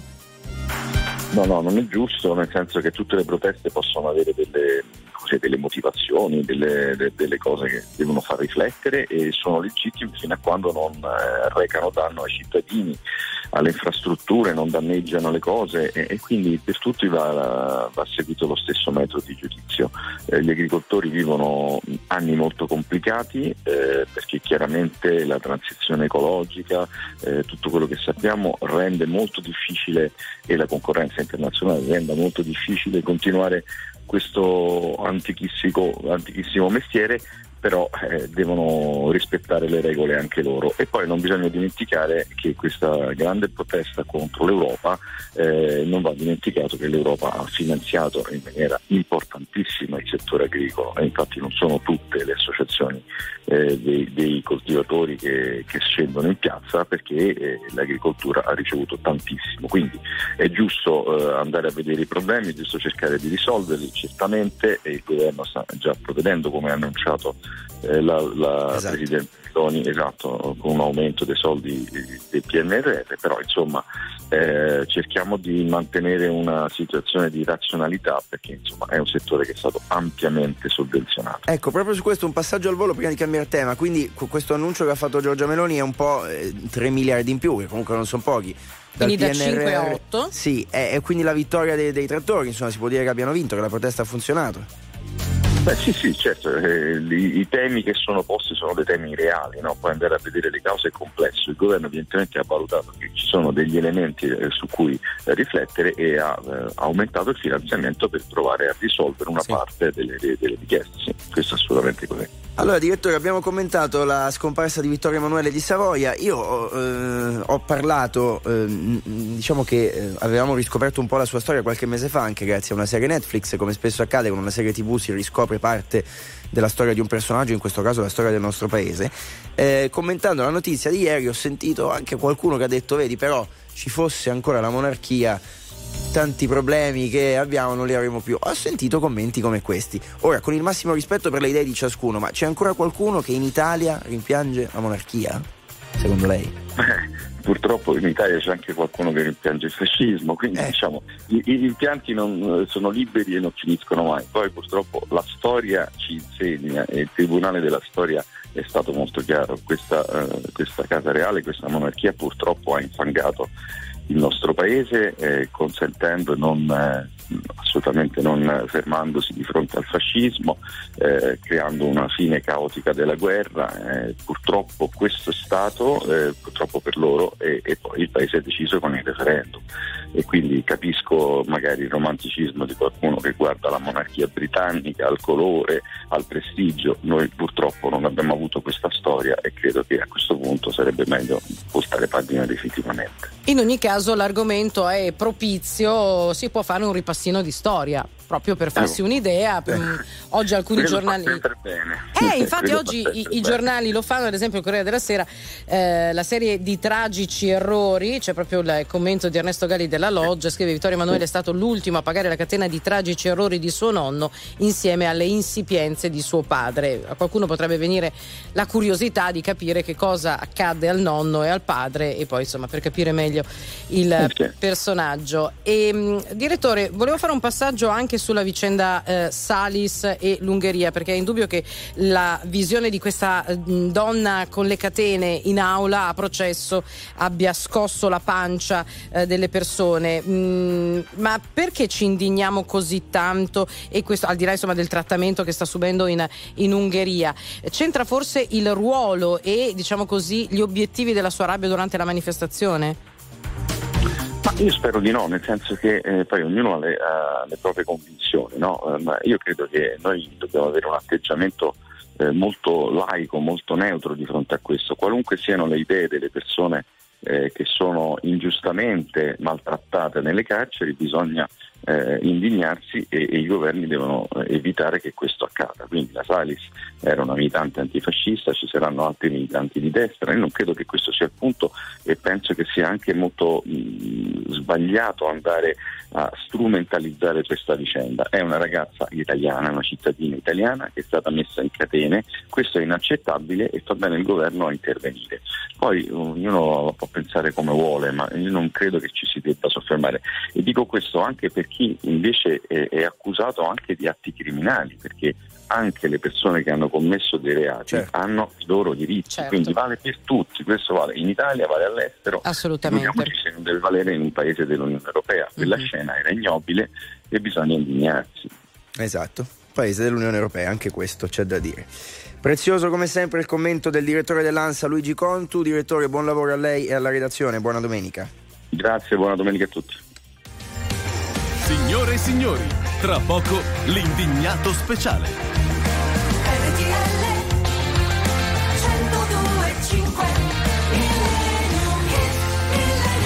Io lo so che non è un caso, Cosa? che quando si inizia a respirare quest'aria fiorita di Sanremo, Viene Eh? fuori Sì. Gianni Morandi dal 1967, Un mondo d'amore.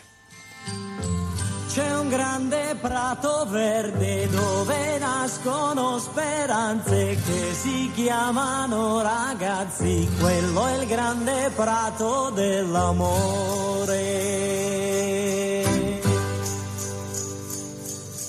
Uno non tradirli mai, anfedente, due non li deludere, credono in te. Tre non farli piangere, vivono in te. Quattro non li abbandonare, ti mancheranno. Quando avrai le mani stanche tutto lascerai. Per le cose belle ti ringrazieranno, soffriranno per gli errori tuoi.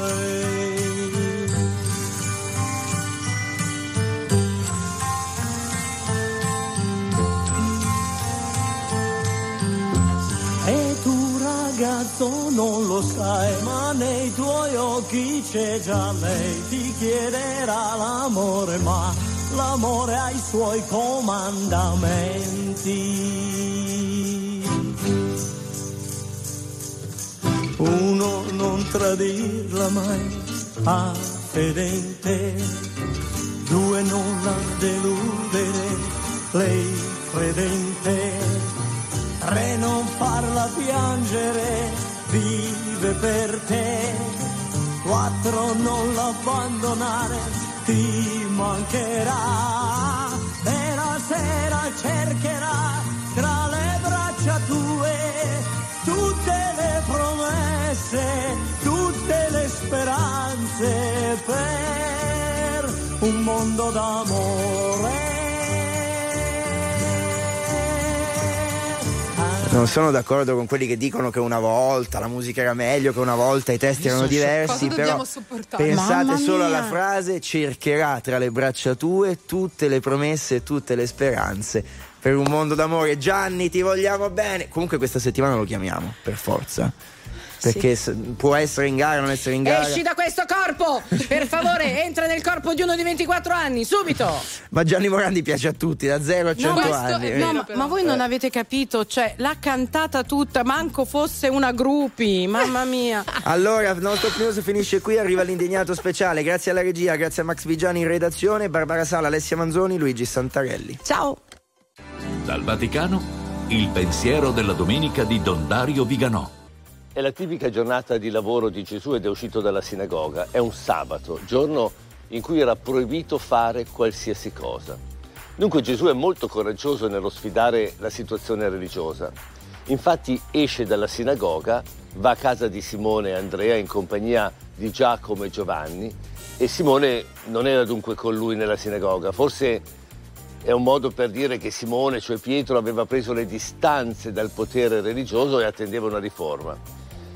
Per questo Gesù entra in casa, gli parlano immediatamente della suocera di lui e senza attendere il tramonto, cioè senza attendere la fine del sabato, giorno in cui appunto non si poteva fare alcun lavoro, immediatamente si avvicina a lei, la prende per una mano e la guarisce dalla febbre. Solo dopo il tramonto del sole portano lui i malati, cioè è talmente forte il potere religioso che nessuno osava fare qualcosa di diverso, cioè violare la legge del sabato.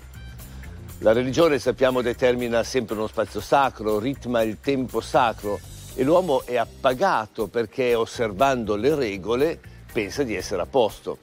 Ma quando viene il buio arrivano tutti i malati, cioè tutto il male dell'uomo, quel male che non è risolto, esce allo scoperto.